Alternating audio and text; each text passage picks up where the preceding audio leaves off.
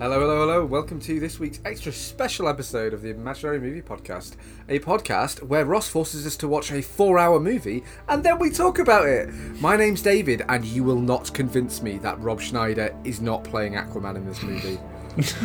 I don't know why. Look up Sam, I want you to put in the show notes, I want you to put a side by side comparison of Rob Schneider from 51st States and Rob Schneider from this movie. And instead, God. Sam, can you just put like a side by side of Dave and like you know the Bigfoot from Harry and the Hendersons? yes, okay. Uh, yeah, I'll do all of these things, which I uh, won't do. My name's Sam, and here's things you can do in four hours write two or three thousand words, drive from Glasgow to Hull, watch 20 episodes of Paw Patrol, climb Mount Snowdon in Wales, orbit the Earth in a spacecraft two and a half times, or watch a rambling, overstuffed director's cut of a tired superhero franchise movie. And I'm Ross. I think that says it I all. was, I was gonna have this line from the movie. That's like what we usually do, but no, you guys just shitting on things. my line was going to be, I'm Ross, and my superpower is I'm poor. You know, using one of the lines from the movie, but you Yeah, guys yeah. just fucking broke That would have been funny, convention. Ross, if that's where we It were would have been. I, I, I actually cannot I have no memory of that line for the movie because of the just sheer amount of lines in the movie that I had to remember.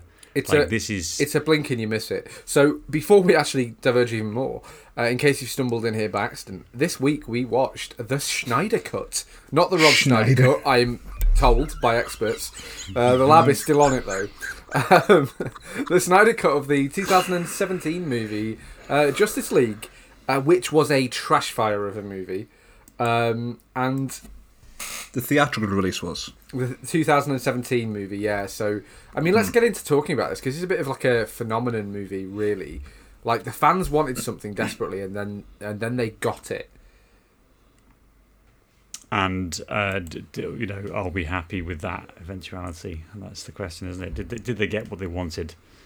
Um, which seems to be that they did, but Well, I, I have to say, I, I was fairly happy with it, but with the caveat that that's with the knowledge that I watched the theatrical release first.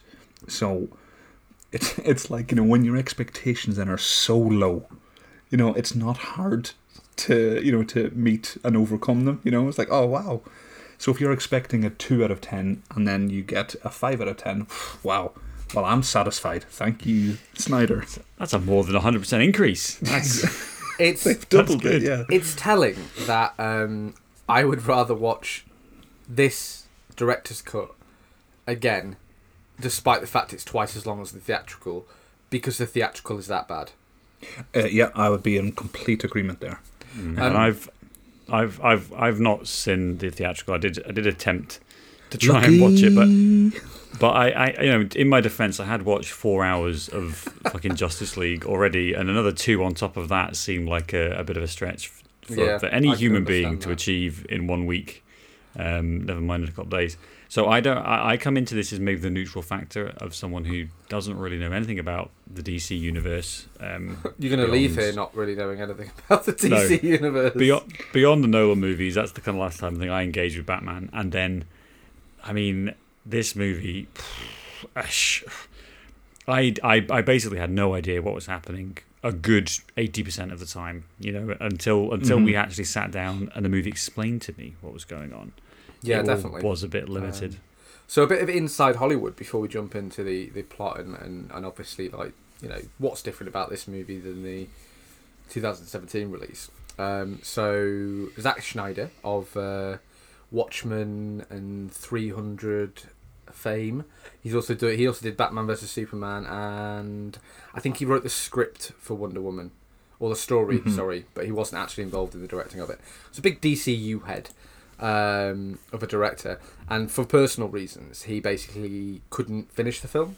So in 2017, they got Joss Whedon, Whedon, which God, that's a name you could say a month ago without feeling a bit dirty. Um, Joss Whedon was brought in to. I'm, I know you're raring, Sam, but hold on. Sexual predator. Sexual predator. Oh Joss god, Whedon. another one. Really, I didn't hear about this.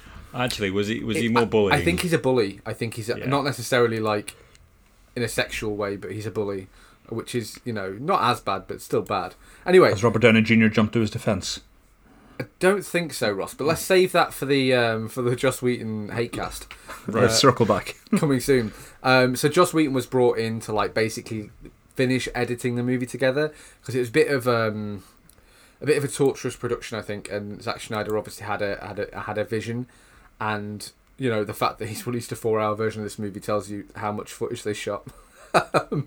so Joss Whedon was brought in to basically like finish the film, and the studio said to him to make it funny. Now, if you've ever watched a Zack Schneider Mm. film, like they're not funny. Like they are No. many many things. They aren't funny. You know, they're not like this isn't the Marvel. This isn't the Avengers. I see Robert Downey Jr. and his goatee joking about being an alcoholic. If I remember correctly as well, one of the main reasons that they said make it funny was because, and I'm picking these out of the air now, so forgive me if I'm not completely accurate, but Suicide Squad, uh, which is part of this universe and set in the same sort of extended universe as uh, Justice League, I think that released in 2016, and basically it didn't get a great reception. Um, so with that, even though it was a different director, different writer, they were like, well, Zack's going to screw the pooch on this, and like they've said, they br- bring in Josh Whedon then as well. And I think it was the same year where Deadpool two released. I could be wrong there, but I think so, or Deadpool one maybe. And they're like, oh, we need to make it funny, funnier, funnier, funnier. And then what we got with the theatrical release was a lot of, um, in my opinion, I mean, a lot of the weight uh, of comedy fell on the worst character to put on, which was Batman. Batman isn't a funny character. He can be in funny situations, but he always plays it straight. And they had him like making these like light quips, and it was really easy to see. It felt like the, you know you, you know like that meme where it's like, oh, can I copy your homework? Yeah, sure. Just change it up a bit so it doesn't look like you know Yeah. we copied. Well, the reason they did it, Ross, is because I don't necessarily think that had Snyder not had these personal like this personal thing going on and, and been able to complete it, I think maybe the the the narrative would be very different. But he was Mhm. gone, and they were like, right, we need somebody to make this movie. Who do we know who can come and make a superhero movie? Uh, let's get the guy who did the Avengers, and like you can kind of Yeah. see the thought process there. Like you can totally oh, see it, I see the logic. But Well- at the same time, like you you then co- come in and ask him to take a movie who's filmed by a director who, like, realistically could not be further from what the sort of thing Joss Whedon makes, and you ask him to take that material and pound it into like that absolute Yeah. snooze This fest is- of a movie. This is, let- this is a good example of the, the, the power of the Hollywood executive, isn't it? Because that's what it comes down to. That Snyder Mhm. had a cut of the movie. Mm-hmm. They weren't partic- They weren't happy with it. They didn't think it was right for whatever reasons, and that's a pretty common thing to have. Like that isn't unusual that a, a, a studio will come back and say, "Try again." Yeah. Um, and it's and so it looks like Whedon was brought on while um, uh, Snyder was still involved, and he was expected to be reshooting the scenes that Whedon wrote. And those two, I think those those two were working together. So rather than obviously Snyder left after the death of his daughter, which is horrible, um, he came in.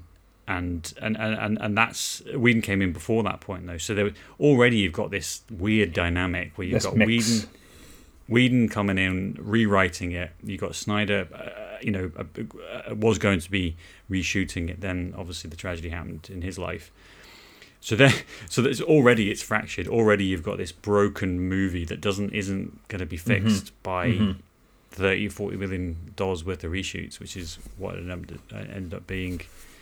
Uh, it, it, you know, it needed, and just I'll let you both come in, but just as a as an as another point, there is rumors that the studio wanted to publish this movie, get this movie out in 2017 because of the AT&T merger, and they weren't sure that the the, the studio would survive that, and also because there were supposedly uh, bonuses tied up with delivering this movie in the financial year, and so these executives are like, well, I mean, yes, we could we could let this movie, you know, have a little bit more breathing room, but also we need to get paid. So That's rule number one. Sam. Come rain or shine, some Hollywood executives getting fat. It's it's and so all of the, all of these things combine into a fucking messy, messy production. And again, I'm not seeing the movie, but I think it does show the the the danger that this this film was going into before it even wrapped. Never mind when we get to the Snyder Cut, which we'll talk about. Well, the biggest problem with that for me is that like the DC universe is, like I said, Snyder is, um, and I keep saying Schneider, and I will try and stop. Snyder please. is like he's the main force behind the DCU, and you know you t- you t- you take take a look at Batman versus Superman being the sort of the biggest introductory film. Oh, and of course the Man of Man of Steel, which I haven't mentioned, the Mm. Superman movie. Uh, them being the big introductions of like Superman and Batman, the big two biggest, baddest, you know, um, guys around, and that's all happening, and it's an edgier cut, and it's it's darker, and it's more gritty, and that's Snyder's thing is like, you know, I want to see broken noses, I want to see, you know, I want to see someone stabbed in the throat, I want to, I want to see it. He's a real guy for that, and you've got that all happening at odds with like the the real high watermark of the Marvel Cinematic Universe at the same time, which is bright, it's flashy, it's showy, it's funny, like and you have the DC universe which seems like a you know a troll living under a bridge in comparison. I mm. think maybe if like if they weren't both ha- happening at the same time, I know that's a logical absurdity, but you know, do you know what I mean? If there was a bit of distance between the two, we could maybe appreciate what Snyder was trying to do in some of these other movies and in this movie. But you know, the Marvel comparison certainly doesn't help. Absolutely, and I, I- think, and just to extend that a little bit, Dave, like you mentioned, you know, Batman vs Superman beforehand, and then Man of Steel. I mean, this movie, it was supposed to be. You, you can sort of, you can just picture yourself, you know, like in that sort of exact boardroom. We, let's do, you know, DC uh, Avengers. You know, we've got the Justice League. We're grittier. Which, which, true. I mean, like it's often said that you know, sort of, Marvel has the best heroes, but the DC uh, comics they have the best villains. They You know, have a you lot know, more got- like various holocausts. There's a lot more like there's a lot of grim stuff in the DC comics, and it's all like everyone's dead. Yeah. So they wanted to set that up like we want this, you know, it'll be an awesome payoff, which it could have been. I, I believe, you know, I'm a massive DC fan. I could, I believe it could have been a massive payoff, but th- they wanted, you know, that that that Marvel success without putting in the level of, you know, groundwork that Marvel put in then for Avengers. So for Avengers, before you had that, you had Iron Man one and two, Thor. You had, um, God, Captain America. Um, and I think, and, and, and obviously, you know, the, the Hulk movies before that as well. Uh, uh, and uh. then Well, one of those gonna talk- things is not like the others. we, listen, we just did a four-hour movie. We don't have time to touch on that. Well, it does. It does point to this the absolute genius of the MCU, like and how mm-hmm. how the long game that they play to get there. Yeah, And what happens even even rush if an that? origin movie is poor, even if an origin movie is poor, it sets the groundwork. Yes. You know that's there. Um, so you've got all that set up, and then you have the Avengers. You know this blockbuster of the summer, amazing. They wanted that, and essentially, I mean, if you if you talk technically about it, you had one setup movie, and that was Superman. The following movie, then Batman versus Superman. You're just saying, "Oh, this is Batman," by the way, and I can understand the logic because everyone knows Batman at this stage. Everyone knows what's going on. So they're like, okay, and Batman doesn't like Superman for some reason. Okay, he's destroying the city. Batman, I don't think you've, you know, people in glass houses, Batman, you know. Um, so, and then you have this, and they fight, and then Superman dies. Okay, and Sam, you were like saying, oh, Superman's dead because it carries on from the end of Batman versus Superman. And then, like, okay, Superman's dead, and now Blockbuster, do it. And you're like, well, I think it's really unfair. You know what I mean? For the, for uh, like, I'm I'm going to defend Snyder a bit on this because I absolutely loved watching this. Yeah, it, it was long. It's a four-hour fucking movie, but you're trying to get in quality, character development, story into the same movie where you have this the the you know where they all join forces. And I so think that's can, a really, really excellent point, Ross. Um, because it is a shame we never got because there's the Wonder Woman Wonder Woman movie came out before of, co- of before course. Justice League. The Aquaman Yeah. movie was after. Is that right? Oh no, I, I think Aquaman movie was after uh, Justice after League. Justice League, but God, so, it's terrible. It's so, so- fucking bad. the the Justice League as it as it is, you've got um, Batman, Superman who's dead, Wonder Woman. Mm-hmm. Uh, you've got the Flash, Barry Allen, and you've got uh, Cyborg, who is Cyborg. Uh, Victor Stone, and that's it. And like in this movie, but in the theatrical cut, like like you said, Ross, because because they didn't have the time, or actually they didn't have the confidence to Inclination. and obviously, like you said, if there was an issue of they didn't think the studio would survive, then that maybe explains why they Mm-hmm. thought we don't have time to make a Flash movie, we don't have time to make a Cyborg movie, we don't. But if have that's the case, to make a an Batman Aquaman movie. If that's the case, make a Batman movie. People will go and see that. mean, I know, I know, Ross, I know. yeah, but yeah. what I'm Sorry, saying on, is that you go into the movie, and in the theatrical version, like, honestly, the character introduction is like, "This is Cyborg. He's a cyborg." Like that's it. That's all you get. What, it's ha- like have you have you seen Suicide Squad? I have, yeah, yeah. so Sam, just for your benefit, and Dave, I'll let I'll let you get back to your point in a second, but just for Sam, the character introduction in Suicide Squad, Sam, it was literally here's Harley Quinn, and then on the screen you have these. Um, uh, I, I can't remember, but post product production effects where it's like you know it's like a case file, like Harley, you know, name Harley Quinn, age, blah blah blah, height, blah blah blah. That's how they introduce each of the characters. A little clip. Oh, Harley Quinn's been caught by Batman. Now she's in jail. And back to the movie. This is Deadshot, played by Will Smith. Name, occupation. Oh, he's a badass assassin. Okay, cool. Now back to the movie. It was literally each introduction was maybe thirty seconds, and that's how you like you're establishing these characters. It was fucking insane. Sorry, Dave. Continue. But what it means is that you just like for the theatrical version, you're kind of left with like a real Kobayashi Maru of a situation where, like, there's just no way that you have the time in two hours. Star Trek. I know. I'm glad you knew. what I Well was done, about. Ross. Oh Thank my was god. really, thank you. really trying to catch you out there. Um, I you- should have been like, oh yeah, Kobayashi. Absolutely, yeah. yeah, yeah tell me about it. Um, but you have this situation where, like, any director, I, I- you know, name a director who, and they couldn't do this. You have two hours. You've got to release a theatrical movie. You've got, you've sort of introduced maybe, maybe three of your characters. You can reliably kind of rely on people to recognize Aquaman, like as a mm-hmm. name. But Cyborg and the Flash, like, you're you're you're trying to introduce three new main characters in this movie, and then also have some sort of satisfying plot involving these people. That's a big ask in a superhero movie, and like there was just no way it was ever going to work. So, like, so I think the studio knew that at a certain point, and that's why they just dumped it out as it was. You know, you know what you need. You need your Kevin Feige, don't you? You know, he was he's the MCU guy in in Marvel Studios. You need that creative vision um, combined with the executive level decision making. You need to be owned by Disney because then you have all the money in the world. Yeah, Yeah. But, but but I mean, Warner Brothers has got enough money. Like they can they can do this, and and, and I think and I think what what I also found interesting is that when you look at some of the movies that came out after this, Aquaman 2018, Rob Schneider in. yeah, one and Wonder Woman as well. Rob Schneider is an Atlantean.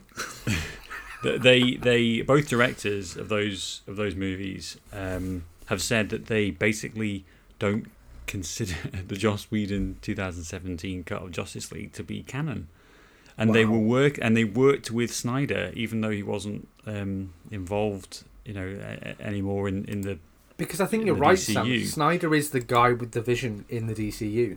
exactly, but he doesn't have the same pull that Kevin Feige No, because it's Um, not his job title, and that's Yeah. the problem. And, and, and, and I just I think that is the fact that they were basically just like just not they were they, they were making a movie based on a film that yet had not that had not been released yet. uh, sorry, the canon. If you if, so, excuse me. So Wonder Woman was was the canon was based on a movie that hadn't been released. It- you know, they were just saying we're not even going to touch the Whedon stuff. Uh, I just think is it comes to an an incredible level of institutional failure, like that Warner Brothers allowed this to ever get to this point. I mean, I think it's extraordinary. It's an amazing story of. I'd love to see the documentary and like make a list of things that could have time. gone wrong. It all happened. yes, Yeah. yes, is what happened. Yeah, Joss Whedon happened, and we get Justice League and all this other stuff. Like the whole thing is just a mess. It's a total Mhm. mess. Yeah. And I'd say that this that mess is also reflected in this movie, where Snyder's having to repair a lot of the damage to the point of creating pretty incoherent filmmaking. yeah, like I said off, off the top, at the same time, Snyder is not Scorsese. He's not, you know, Feige. He's not. He is not.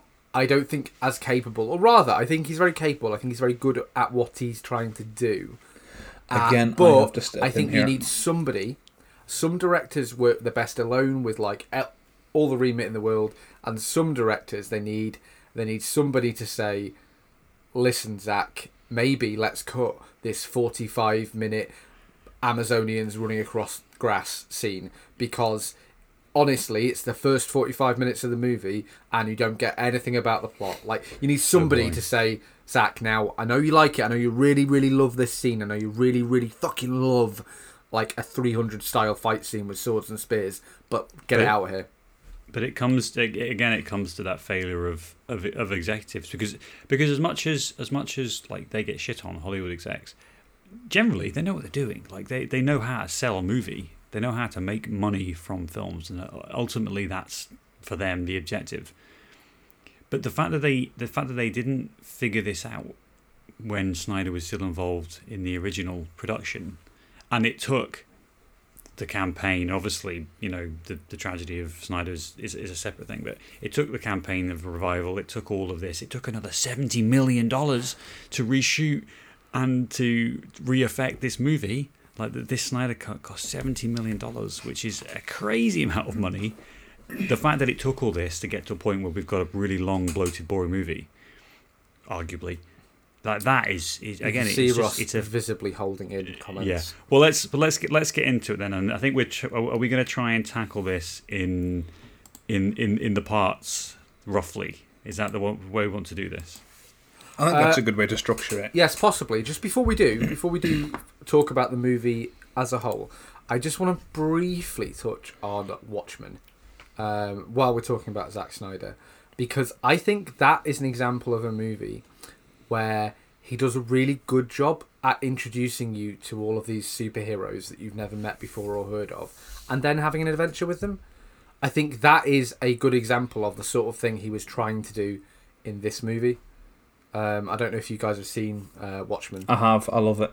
Yeah, but like, do you know what I mean, Ross? Like, that's not, you know, that's not Superman and Batman. It's kind of like a knock, Yeah. not a knockoff, but it's a knockoff superhero universe. But he manages to introduce these characters and tell you who they are, and then have a plot involving them. That's, you know, there are problems with that film as well, but that is satisfying. But I, th- I think I, I, that's a very good point, Dave. I think some of the co- parts of the comparison are a little unfair, just because I, I don't know much about Watchmen, but I imagine like this was written by uh, was it written by Snyder or, or someone else? Basically, what I mean is like, uh, was this movie like the original There's source less, of these there's less baggage, and yes, it's much more based on. It's a much shorter comic book run. Um, but what I mean Mm-hmm. is that, like, as a director, he obviously like is capable of bringing these elements together. And a lot of the Yeah. things in this movie that don't work for me are, you know, he uses the same things in Watchmen, and they do work. So I think there is a version of this film that is both less than four hours long and coherent and good. It See- was writ- it was it was the screenplay was Chris Terrio who, who also um, did Batman vs Superman and, Nice. and Man of Steel. So he's he's you know they've worked together quite a lot. I think Snyder and him. I just want to respond to your point as well, Dave, because I think it's it's a little unfair when you're saying like, you know, there's a version of this movie that you know could have been like more than two hours but less than four hours, and I think in that in that version is where you're. I'm Ross to Griffith, have- and I don't believe in three-hour movies. three is a fictional number. Look Two it up. or four. Wake up, sheeple. Um, no, but I, Even I, numbers only. I think it's just slightly unfair because in that world where we have that, that decent balance, it's the same world where we get the origin movies for Cyborg, for Flash, where we're not having to establish these characters and then have them come all together and then have them fall apart and then come again and again Oh again no, at the totally, end. Ross. I, I you, you are right. I'm just I'm just using Watchmen as like a as like an mm-hmm. example of how you would- would if you had to you would approach this, and in that Yeah. they give all Yeah. the characters get like a fairly like workman like introduction, but you get enough, you know, across the board. Let's- Whereas in the theatrical of this, you got loads and loads of Batman stuff, loads of Superman stuff, and very little of anyone else. Mm-hmm. let's let's get into the the Let's do it. into part one, which I think I'm we're going to title as the boring opening. Now I'm I'm going to come in here. So again, I've not seen tw 2017 much. I'm Sam like Jordan. I don't know what the fuck I'm talking about. however, however, th- this this is this is not this is not good filmmaking. I, I I just from a fundamental point of like what give the audience what they need to know, right, and then slowly help them build upon that knowledge. Like that is that is especially for a a, a, a law rich movie that requires quite a lot of knowledge about who people are, what's happening, all of these things. Like this is this is your basic stuff. Is give the audience what they need to know and let them build upon that knowledge. Because you know what, an audience figuring things out as they go feels pretty good. Like it feels good to be able to go, oh, I see. Like I have these moments of little dopamine rushes where I I, I put the pe- the puzzle pieces together and and I'm aware of the things that are happening around me in front of this. You know, and the opening, uh, literally hour of this movie, I just think is total trash. Total, total trash. It's it's the point where because um, Ross Ross has suggested we watch this, um, and we were very against not doing something from the nineties, but we did it anyway. And I think you'd watched about an hour and a half, Sam, and I'd watched forty minutes, and we were like, bail, bail. and Ross managed to talk And- us and- back into watching it. But like, if you're having a four-hour movie, you really, really need to catch me in the first hour because like I, I was caught. I was caught. I was loving it, loving it. Ross, No, there is so there, there is a one- lot there is a lot to like about this movie, and there's a lot to like, especially in comparison to the theatrical release. However, this first hour is boring as fuck. And and again, from my perspective, not really knowing what the fuck's going on, straight away, Superman's dead. You're like, all right. I mean, you know, maybe you could have warmed me up a little bit before you just smacked me in the face with such a monumentous part of the movie. And yes, I should have watched the other. But imagine, imagine for a second that not everyone who goes to movies is a is a total nerd who has seen every single Boo! who has seen every single fucking webisode of the of the DCU or whatever. You know, it's just the whole the whole thing pitches to me as like just a just just poor fundamental storytelling. Now, the problem with my argument, right? The problem is that nerds like you, Ross, will say, "Yeah, but it's but it's a four-hour cut. It's the director's cut version. It's supposed to be like this because it's for the nerds." And you're like, "Yeah, I know, right? I get it. However, shut up, Ross." but but but it's just, I just think you also need to like you also need to. Uh, uh, direct your movie in a way that people can just turn up and enjoy it. It can be enjoyed as a discrete thing, and that is what I think the um, MCU have done pretty well. Pretty much all of those movies can be enjoyed largely as discrete pieces of media, right, without having to really know all of the backstory behind it, because they they give you enough and help you build on your knowledge. At forty minutes of of these di- different races and people, and oh, it's Aquaman time, and now it's the But the, you know but, the Sam, Amazonians. You don't and, even get. There's a nice moment in this, and this is where the movie turned for me, where uh, Wonder Woman is telling a story basically, and we have a Yes. flashback to the battle with the with you know the Greek gods and things. That happens after like an hour and twenty minutes, but before Shocking. that, we already have like the Amazonian bit is the biggest like. What the fuck are we even doing? Moment. I will admit that scene does run a bit long for It's me. It's not. It's not. Yeah, exactly, Ross. It's not what's happening. It's the fact that it's like literally thirty-five minutes of none of the Justice League appear on the screen. We're literally watching the Queen of the Amazons, who apparently somebody was like, "That's my favorite character in the entire DC universe." like we're watching the Queen of the Amazons basically like get the shit kicked out of her, but not be killed somehow across this and it's a very good looking shot but it's so inconsequential because it, honestly it has no bearing on the rest of the film. The atlantean version is about three minutes long that scene where you get the box there and like that's all you needed from this amazon thing and straight away your movie is down to like three hours 20 minutes. I will say as well, the one thing that really annoyed me, uh, this just focusing on the Amazonian uh, scenes bit, and it was following that the where giant women it was following that where you know they were. and the fo- petite women, and then the giant women again Can we get these out of our system, guys? no, no, this is gonna be all. This is gonna be just hours of this. I'm Four be giving, hours. like a fact. eulogy at Dave's funeral. Sam's like, "Oh, and the Amazons." Sam, not now. Come on, this is inappropriate. And that's right, Dave. We're killing you off first. the Um, mind is ready, but the body is weak. but it was, it was that scene following the, the, the, the massive chase scene where they're going to fire this arrow from where they are into Greece, you know, into one of the temples.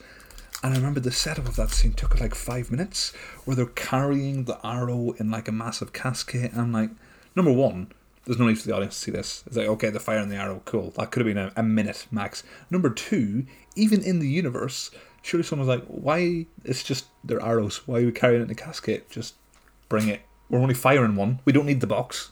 We're only firing one. boo, done. All right, guys, let's But call again, it a day. again, Go Ross, home. it's the indulgence of this movie where Zack, Yeah. where Zack Snyder is is obviously really into like the the ancient Greek kind of. Do you know what I mean? Like the aesthetic. He's really, really into Mm-hmm. the look of the Amazons. Yeah, and I'm and sure. Yeah, you could doing say you could say like you know. Yeah, you could say you know nerds like Sam will say, "Oh, but it's the director's cut. It's got to be that long."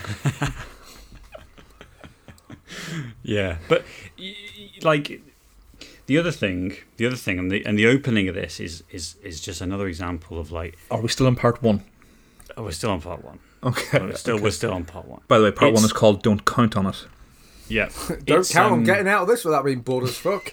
Yeah, it's it's also give you give the audience like enough time to understand what they've been shown and process it a bit because we move from I mean the whole thing with the arrow and uh, whatever, and then we're underwater again, and then we go back to to, to what Batman's doing, and uh, like the whole thing, it just it just doesn't feel like it's got this coherent point that you're trying to get to at the end, and that's and that's what you want if you're going to have a prologue in your movie, which is effectively what this is. Is a is a prologue, and it feels like a prologue. Mm. You don't get any you don't get any time to go. Okay, right, that's this is this is the direction that we've travelled. This is the point where we can have a, an act break. We can have something just to say, okay, take a breath now. You know, we're gonna we're gonna consider what's happened and the film never does that. A bit like in um, Lord of the Rings, where you've got those scenes. Uh, you, you'll have a, a talky library scene, and then you'll just get like you know a couple minutes of aerial shots of New Zealand, and it'll all feel. You'll go, ah, right, okay, and you know things gel together, and it just this it doesn't it doesn't do that, and it kind of reminds me of um, the rumors that this was supposed to be some kind of uh, four part, six part series or whatever, as a Oh. you know as a as a TV series, and that I think would would be much more effective because then you'd Mhm. be at to physically take a break and say right we're going to stop here and we're not going to just barrel into the next scene where you don't know where who these people are and what's going on. And again, I haven't watched.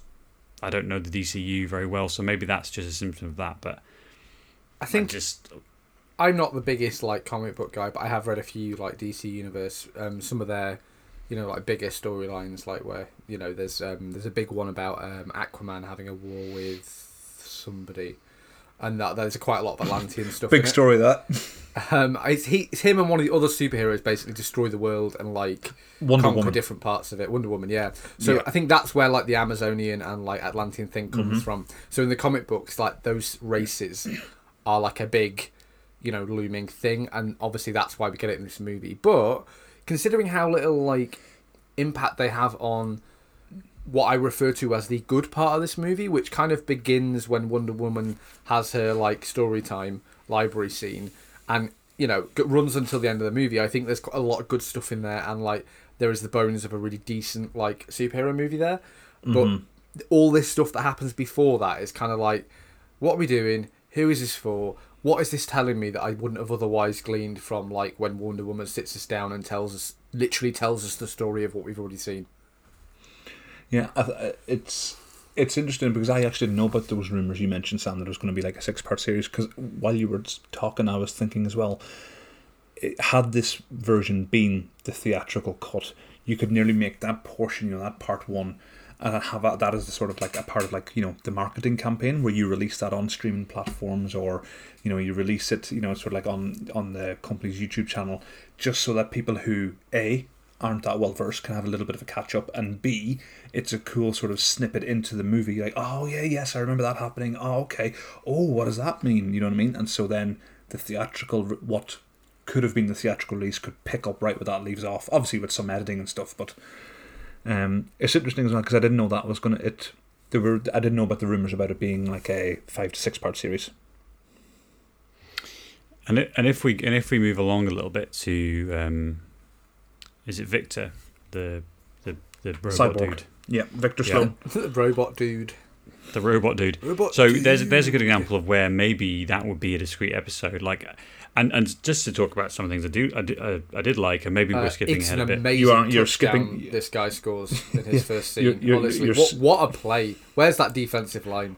Well, uh, can you remember how long that was? Was that about an hour and a half into the movie? I think it was. it? was that an hour and a half long? Yeah, about that. Yeah, all the slow motion. because because it was it was I think it was the point when we were texting saying I was like oh I don't I mean fun for me as well I don't know what I can say about this film I can barely remember any of it like never mind the actual but it was the point where I was like oh NFL cool like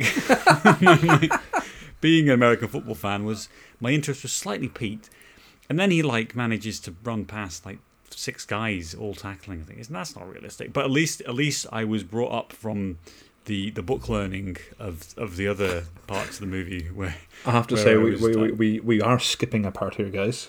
we Ross, are you're the but- but- you're the you're the you're the international wizard of nerdery on this episode.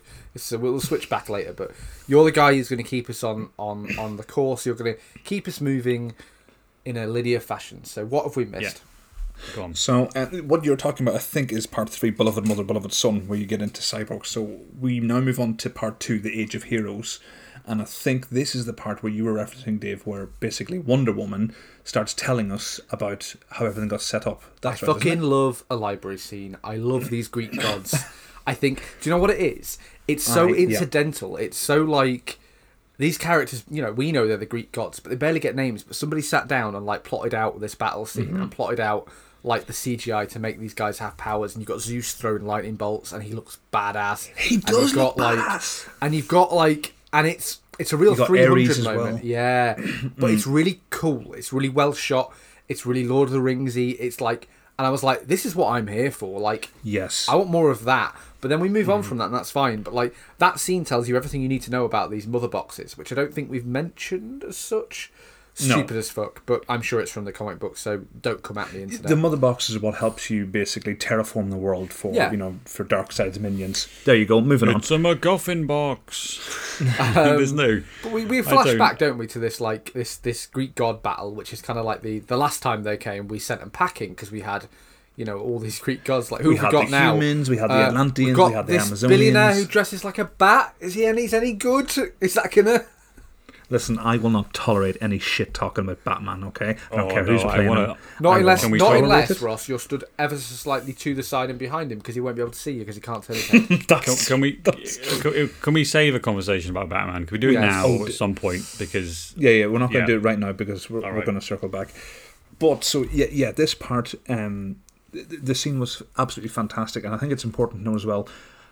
Number one, the difference between this and the again the theatrical release, and number two, how much more info you get from it. So first of all, the difference is I don't know if you picked up on this, Dave, but and the, and this is one that's but the fact common. that this isn't in the theatrical at all, or any of the things they tell you at all. Well, it, it is, but like the, the, the, the chunks of information are vastly different. So first of all, um, and this is a common theme throughout the whole movie, Darkseid isn't in it. Like he is not there. And for those of you listening but not familiar with it, Darkseid is like the big bad of the DC universe. he's he is Thanos, the but he's not purple. God damn it, Dave! I'm literally about to say it. Yes, he's Thanos, but not purple. Thank you, Dave. But he's a lot more menacing than Thanos, in my opinion. So yeah, so he's he's a lot more menacing than Thanos, in my opinion. So he is completely wiped from this movie, apart from one obscure um, line, which is basically after they get the second mother box and they're searching for the third, and one of the demons says, "Oh, for victory," and then the other guy says, "For Darkseid." That's the only time Darkseid is referenced in this movie whatsoever. So in this fight scene in, uh, in the theatrical release, you had Steppenwolf, but in this, uh, in Snyder's Cut, it was Darkseid they were fighting against, and it was a lot younger, um, and similar to what the, th- the theatrical release, they managed to, like Dave said, repel them back, sent them packing, essentially. And so it explains a bit better then when Steppenwolf comes into the fold, why he's doing what he is, why he's looking for these mother boxes. They actually give him, later in the movie, they give him you know, motivation, uh, you know, a bit of character. And I think as well, Steppenwolf in this version looks so much cooler. Um, and by cooler, I mean like alien. Like um, his Well, his band had three three hit songs in the seventies, right? his armor was a lot cooler. And like I don't know if you guys saw this, but like his hands, he had like you know the the three, you know, the index, middle, and or the ring finger, like like humans. But his thumb and his like what would have been his pinky was like way up on his wrist. Um, It's a sort cool, of like, like a, cool bit of character design and like a nice bit of practice, nice nice bit of CGI as well. I would agree, Mm, Ross. yes. I think he looks a bit gaudy for my taste if I was, you know, in the market for a supervillain, but like ultimately I think visually like everything's firing on all cylinders. The problem is his characterization for me. It's like, like Watch the theatrical what- ro- Sam. At least he has characterization in this. possibly, Yeah. possibly, but but again, like it just he is he is he is the big bad in the most like obvious way. Do you know? What I mean? It's just the, the, the, it doesn't it doesn't strike me as a character that has particular depth beyond he's the bad guy, you know, and he's not even the bad guy because there's another one who's more. Hmm. But bad than he again, What we and this get- is going to be something I'm going to, you know, be repeating throughout this episode. Again, that's what you get when you have to set up the stakes and and have them pay off all in the same movie. Again, if you compare it to Marvel, which you know we, we are doing, you know, there's clips and references all throughout the origin movies that allude to a bigger threat. You know, Well, the Um, like biggest, even- the best example is Guardians of the Galaxy. yeah. Ron, exactly. You've got Ronan, who's the big bad in that movie, but then you also meet Thanos. You know who Thanos is. You know he's Exactly. like he's Yeah. his boss, and I I think they do a good enough job in this of having Steppenwolf be like he's a lieutenant of this big evil like warlord, and he wants to impress his boss and get a promotion. Basically, you know, wants to get out of that cubicle. Uh, so he wants to destroy this planet because that's what they do. I mean, again, don't look too much on that. It's very comic booky and everything, but like ultimately, I think what you get is enough for you to understand not only why he's doing the things he's doing, but like how he has to do them.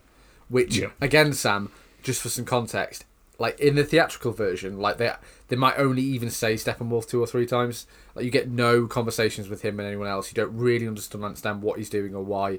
It's like for some reason just totally absent.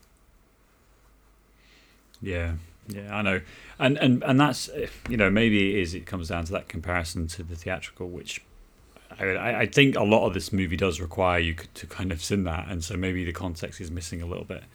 Mm. Um, I want to talk about the mother boxes though, because I don't know if that is a thing from the DCU or It if is. they talk about these, if they talk about these in the previous movies beforehand. Because Well, the- the, Infinity Stones, Yeah. like, again, here's your MacGuffin device.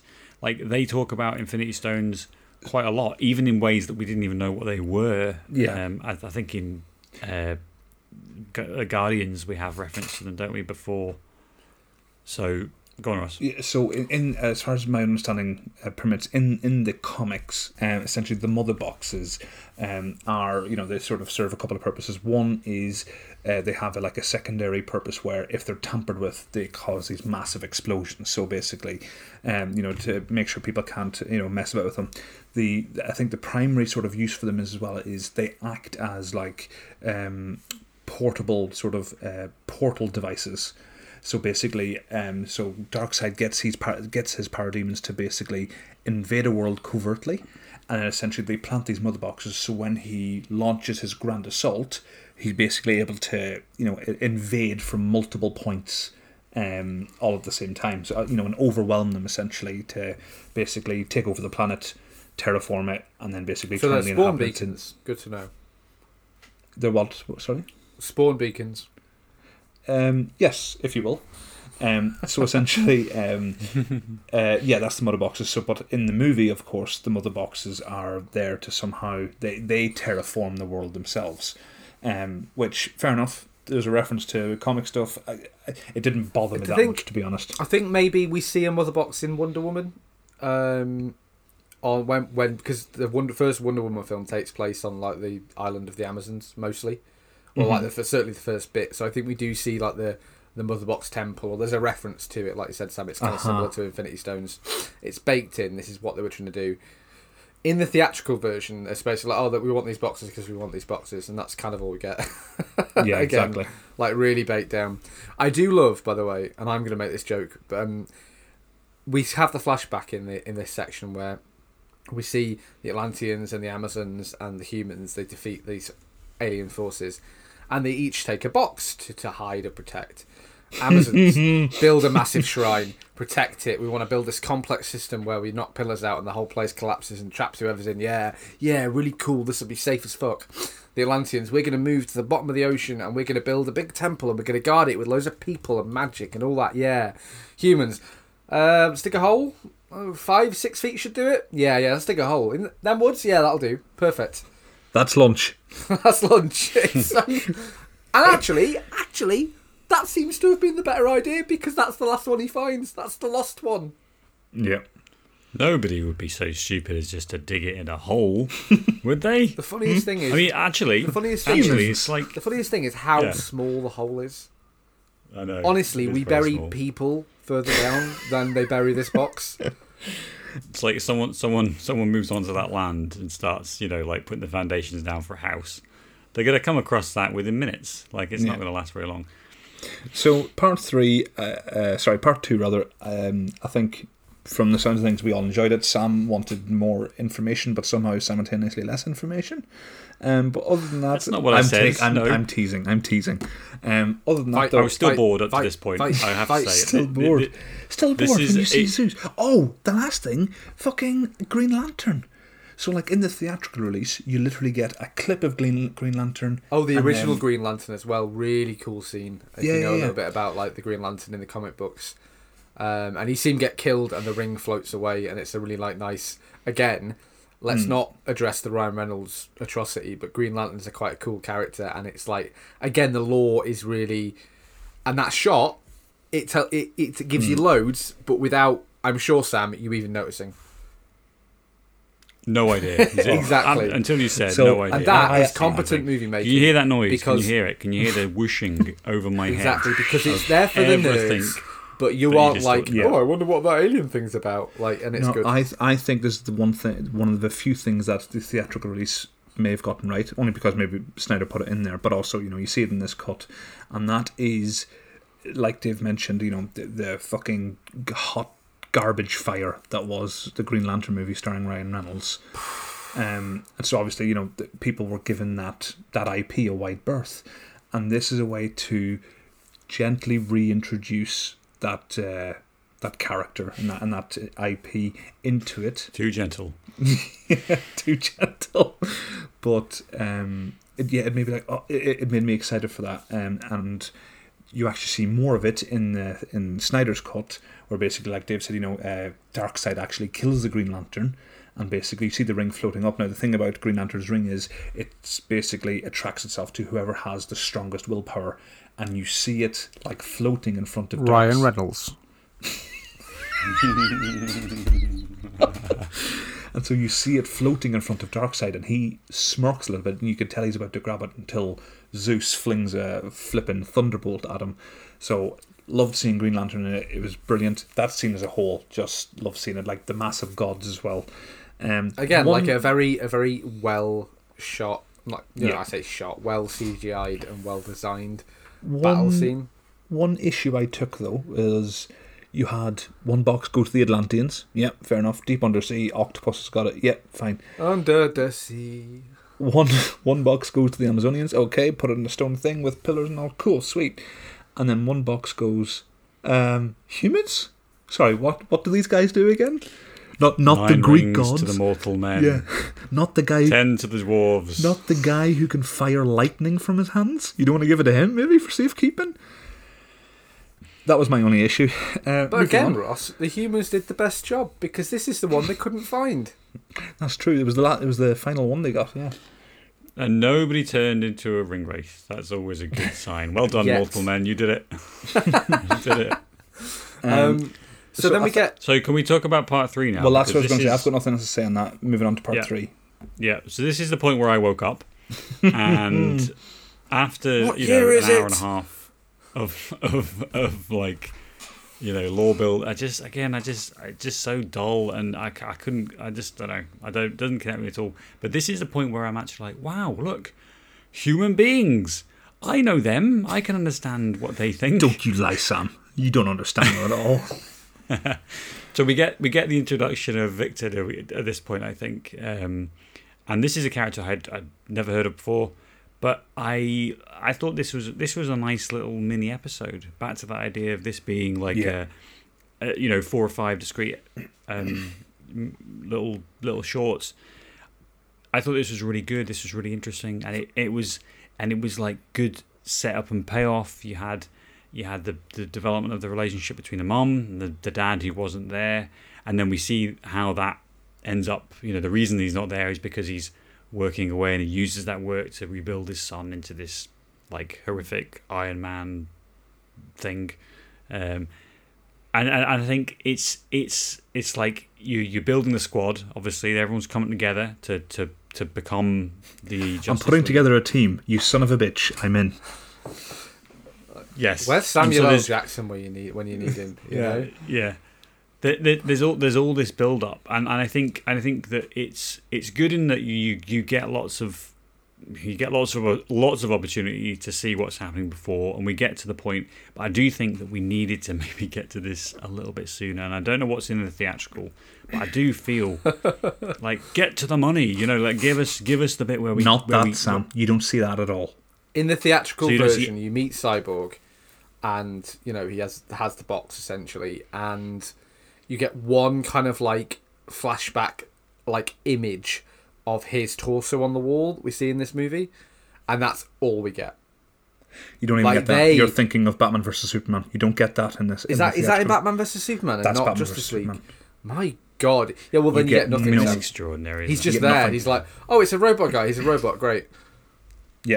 Yeah, accept Wh- it. where- Whereas his his his backstory and his like his uh, his his emotional arc throughout the movie. I love my dad, but I don't.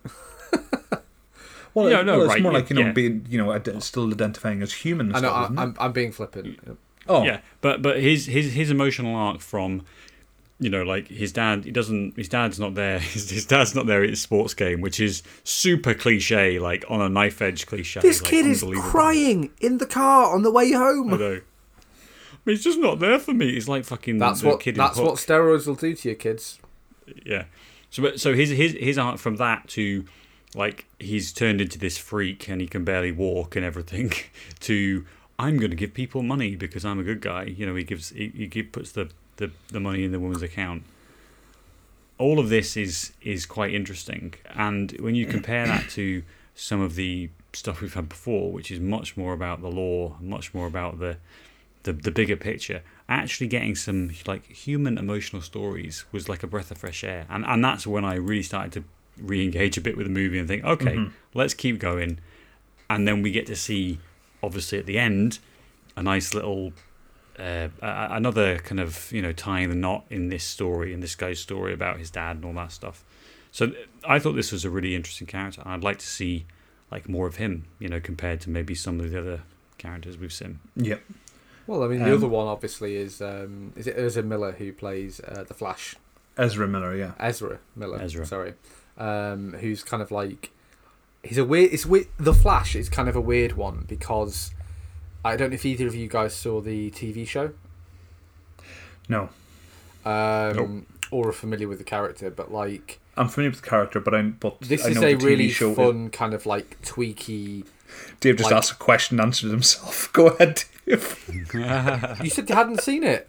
Um, this is Go a on. really like tweaky, like you know, definitely on the spectrum, like ca- performance, and I I really like it because again, like this guy comes across as a human being, where you know Batman, for reasons of being Batman, does not come across as a human being, and Superman, because he isn't a human being, does not come across as a human being. Like the characters you care about in this film are Amy Adams, who plays uh, Lois Lane. We haven't mentioned. We've seen a lot of her crying uh, up until this point in this movie. Um, Cyborg and and the Flash are kind of the characters you're like, oh, I'm really interested in what their story is, and I really want to see that pay off. You know, Well, you say that. I mean, I in this particular universe, and uh, I'll get I'll get back to the Flash in a second. But just when you said, "Oh, I want to see more of this," I actually wanted to see. After seeing Batman vs Superman, I actually wanted to see a Batman movie purely because there's so much lore in the background. Like there was one bit where Batman Ben Affleck is in his batsuit minus the cowl, and he's walking past. You know, like Batman has these display cases of you know you know the the superhero costumes and stuff.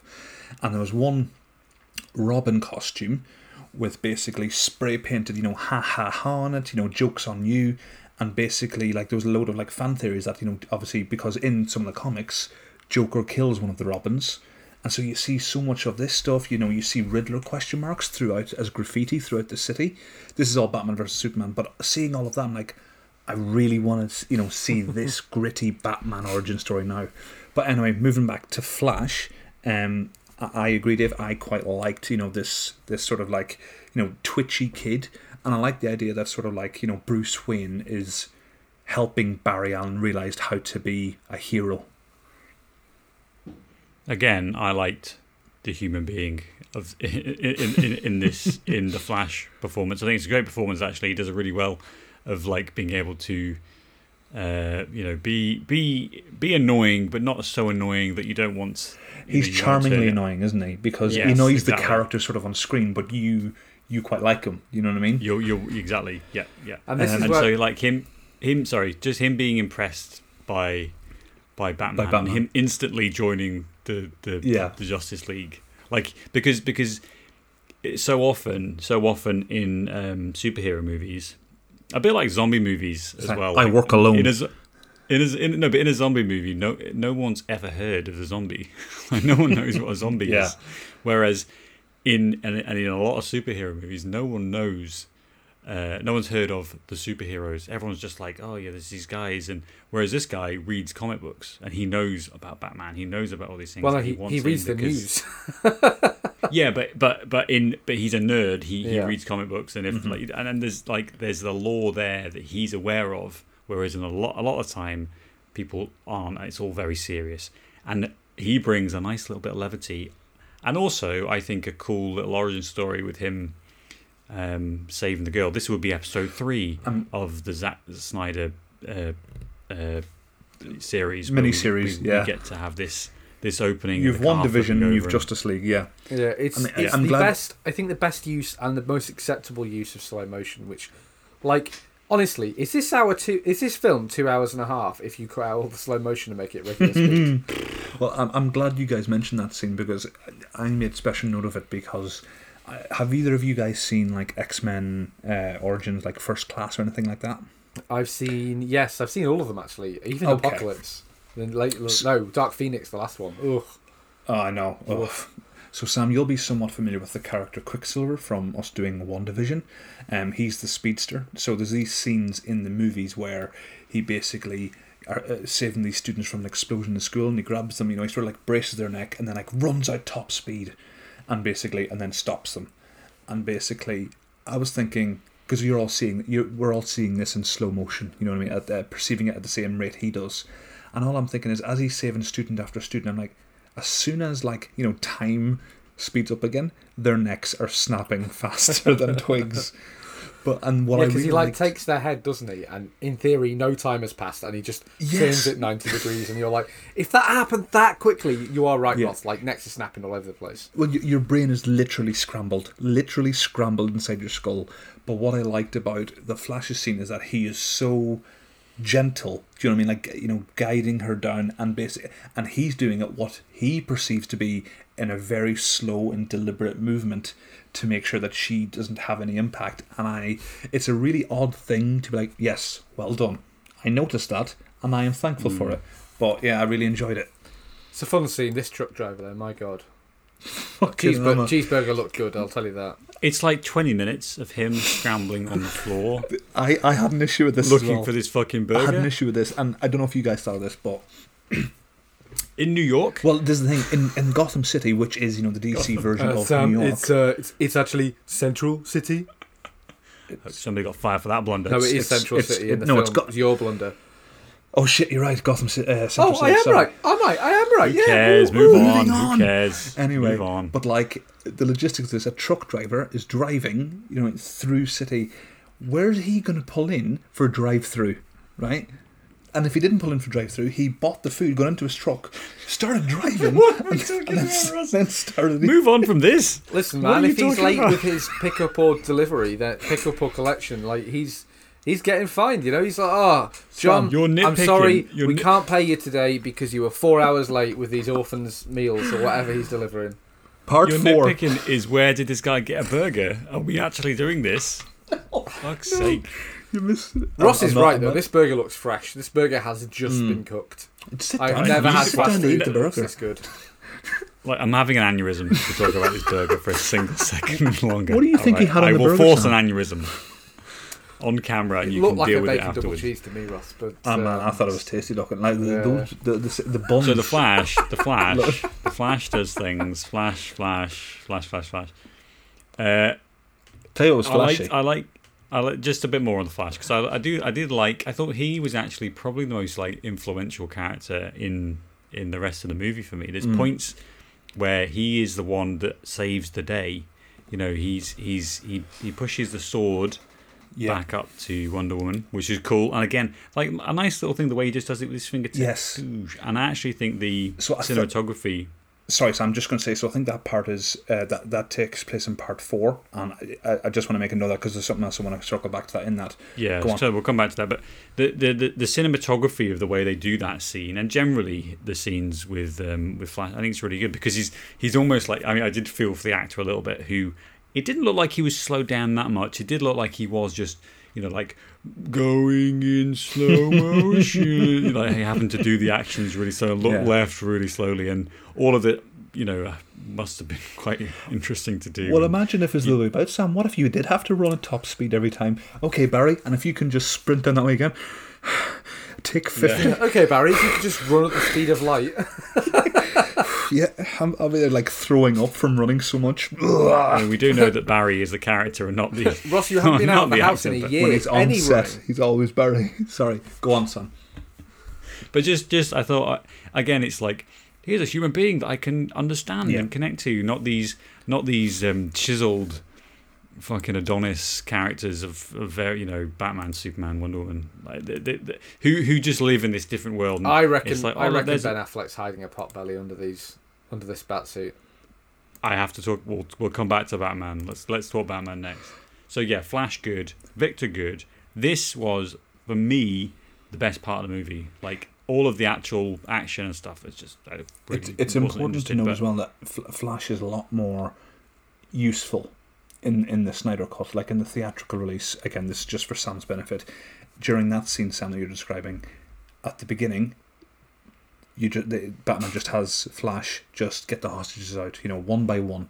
So essentially, basically, you know, th- that's him out of the way until that bit with the sword touching. So he doesn't fight the parademons like he does in the Snyder cut running. He's very much, you know, the, the cleaner. Get these guys out. They don't have time. They don't have time in Mm. the theatrical to like do anything. So they have to. What they decide to do is they want loads of Ben Affleck brutally looking over the screen.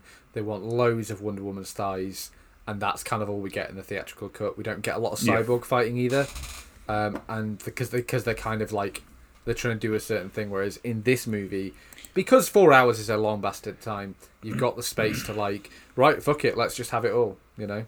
Yeah. So can I ask then? Is the, is the scene in the sewers? Is that is that part four? Th- th- that'll be going into part four, yeah. Right. So should we talk about part four then? Because um, I thought this was pretty good. Like again, a moment of of of like combat that's easy to understand. Like, you know, whereas uh, but the stuff before is so grand and so big, and it's all just like happening on the context of this wider stuff that's going on in the movie. It's I felt a little bit lost, a little bit hard to understand who was fighting who and for what reason. Whereas here, that guy has a you know that guy's a bad guy. There's all these flying creatures, and then you get to see almost like a a, a, a, a kind of carnival of the superheroes having their own moment to fight, and you know, Yeah. and I thought that's pretty that's pretty cool. B- B- Batman though, it, We're discussing it Batman now. begins. It begins the thing of Batman for me in this movie is like, boy, does this guy just you know he doesn't really have a lot to contribute Yeah. to, to the Yeah. action I like because I like parts of just it. Just let me finish, Dave. Let me finish. Just last sentence. Because all the other ones have got superpowers, right? And and they make a they make a joke about it. And he says, you know, what's your superpower? And he says, I'm really rich. That's cool.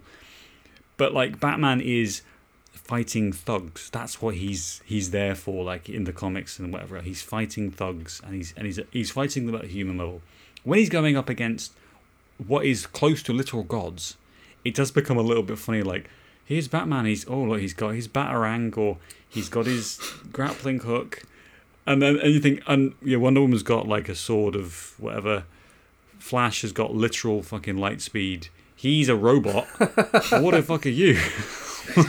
what are you doing, Batman? I couldn't agree more, Sam. And it's it's I really don't like saying either, but I think, you know, in some ways Batman was underutilized because in the comics, you know, he is the master tactician. You know, he's he's got like a really, you know, he's, he's got like a genius level IQ. So he's the guy who can basically know what the enemies are going to do and be able to counter it because he knows what moves he's going to make. You know, like chess.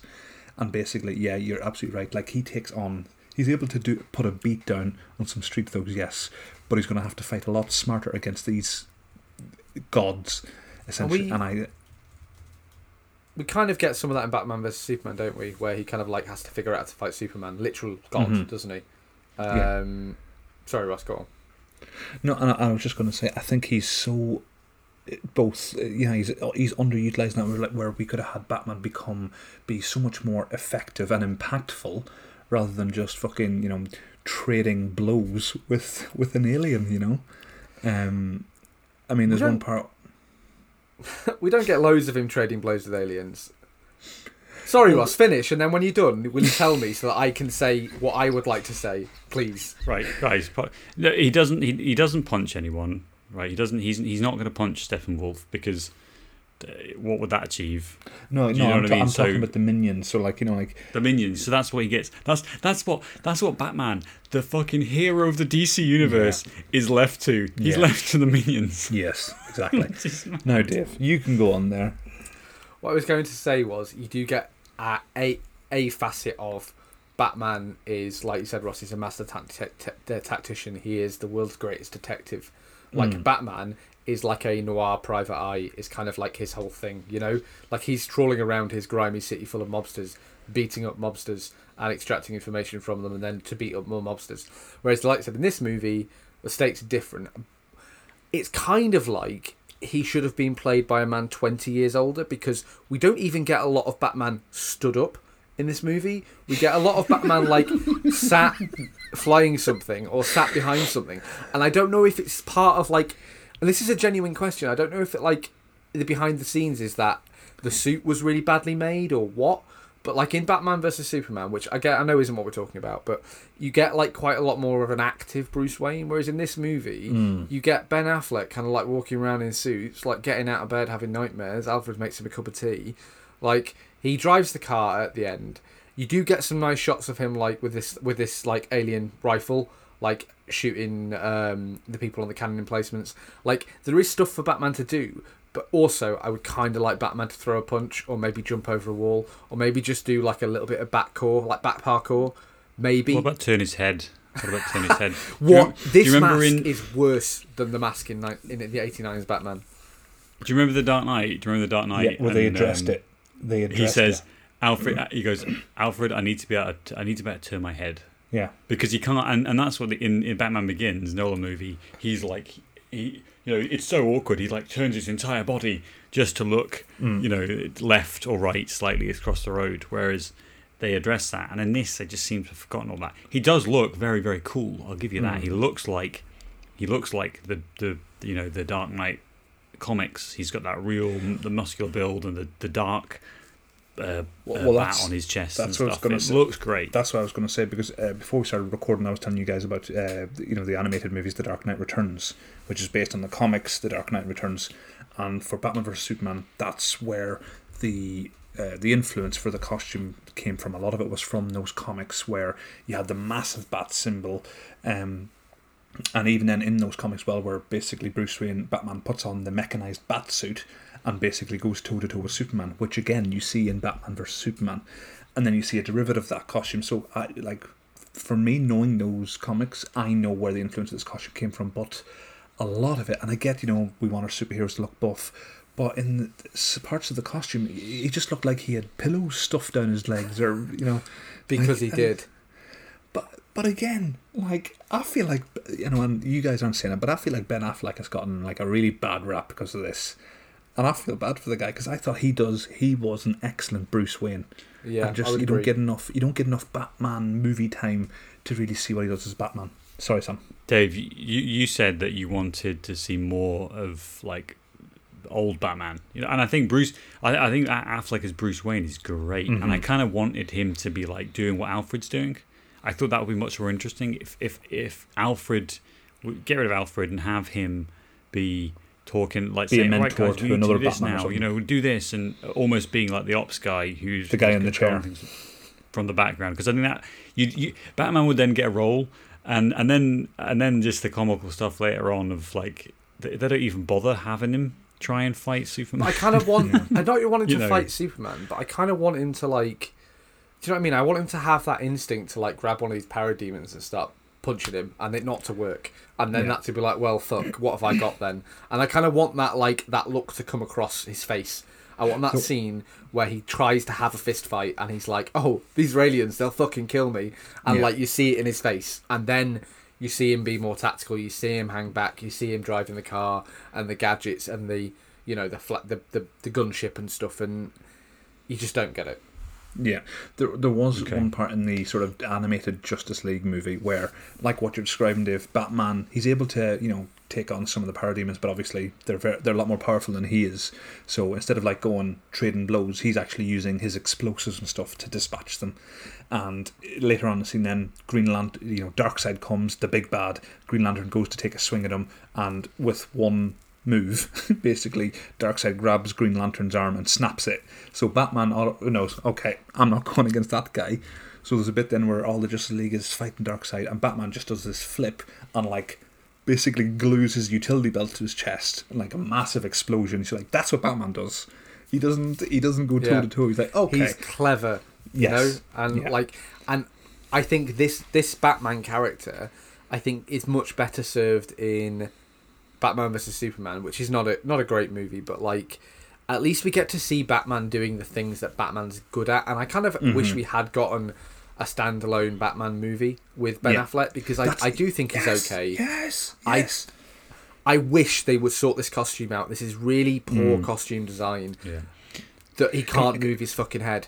on the last thing of Batman, I just want to say that it is a lot better than what we got in the theatrical release. And Dave, I, I spoke to you this about this before, like when it first came out. And one of the main uh, gripes I had was, and this, again, this is where you can see, you know, the the comparisons with the Marvel universe, where they have trying to have these superheroes, you know, making these smart quips back and forth.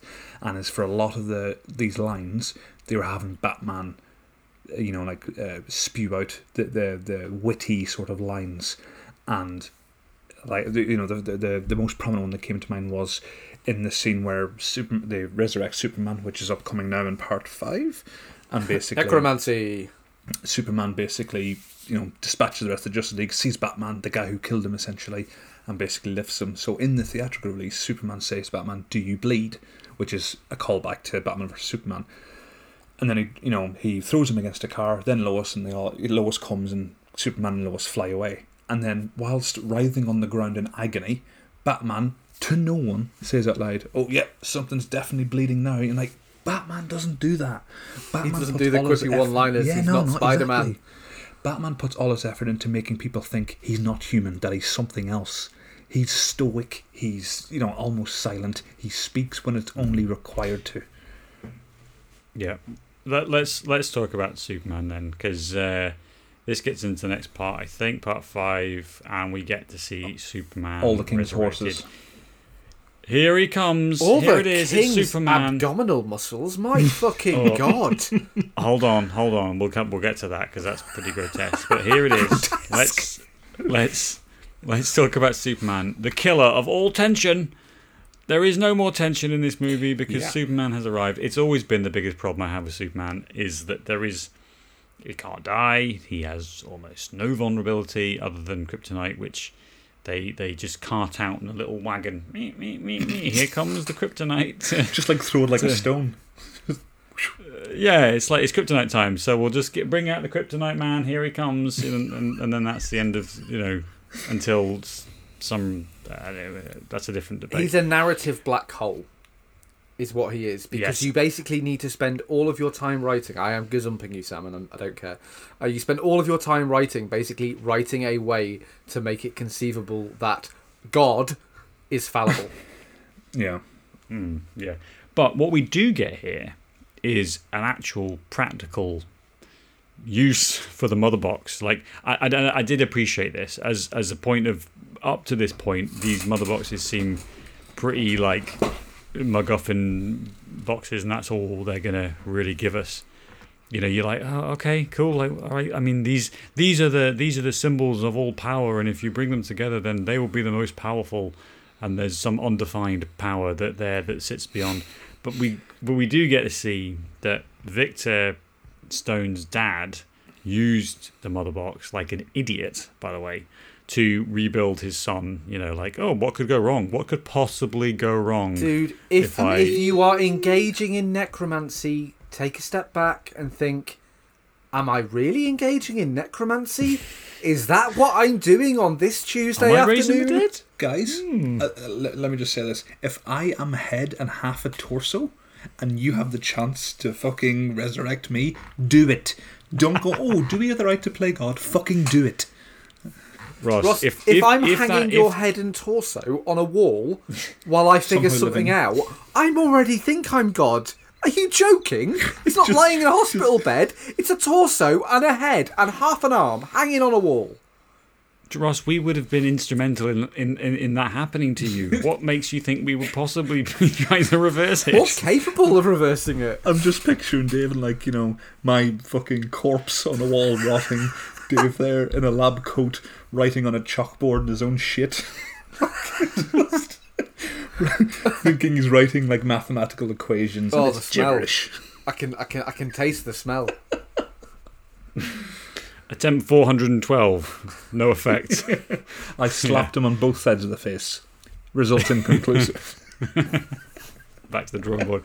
But so we do we do get to see a practical use of the mother box. We get to hmm. see a nice little bit of like background story about how Stone was um, was uh, you know brought back to life. Necromancy. It is. I did. Uh, although again, again, we get to the point where they've got an interesting idea, and then they just they just push it a little bit too far by saying by describing them as like as like change machines. I think is the word that the words that they use. yeah. And you are like, hmm. So go on, and they never go on. They never they never really explain it If it beyond If it helps, aliens or magic or you don't witches really get or any of this Nanomachines. in, in the in the theatrical version. Like, basically, you have a scene where they're like, "Oh, we're going to use this box to resurrect him," and everyone's like, "Yeah, cool, that sounds good." And like, they don't even pretend that it's a conversation that they need to have. Like it's say, well, we're going to use this mother box and the Kryptonian ship from the last film. You all saw the last film, and then we're going to go and we're going to resurrect this guy, and like, and they do it, and that's it. But you do have to question, like it, you know, again, Lord of the Rings is a good because I think the, the the epic scale of this does kind of translate a bit. Like there's a foundation of magic in in in these uh, other other series. Like there's there's like an understanding of these are the rules, and I don't think, for, well, I didn't understand the rules basically, and I think that's maybe my lack of uh, knowledge around this. But also, you know, maybe explain the rules to me a little bit. Like we've got all this talk of magic boxes and whatever else, but what what does that do other than this uh, floating concept of I will be the most powerful being in the galaxy? Well, you could you could have you could have a moment here where you like you you have them go like, well, what if he comes back wrong? Like he does. Like, what if he comes back and and he's evil, or what if he comes back and he rightly wants to kill Batman because Batman killed him?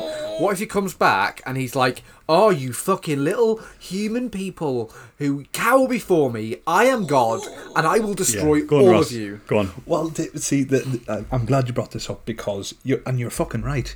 But they sort of allude to this a little bit um, in that scene where basically, you know, where Flash has to run up and touch the, you know, from the from the power he conducts or generates from running super super fast, and he has to touch the mother box just as it lands in the the necromancy goo.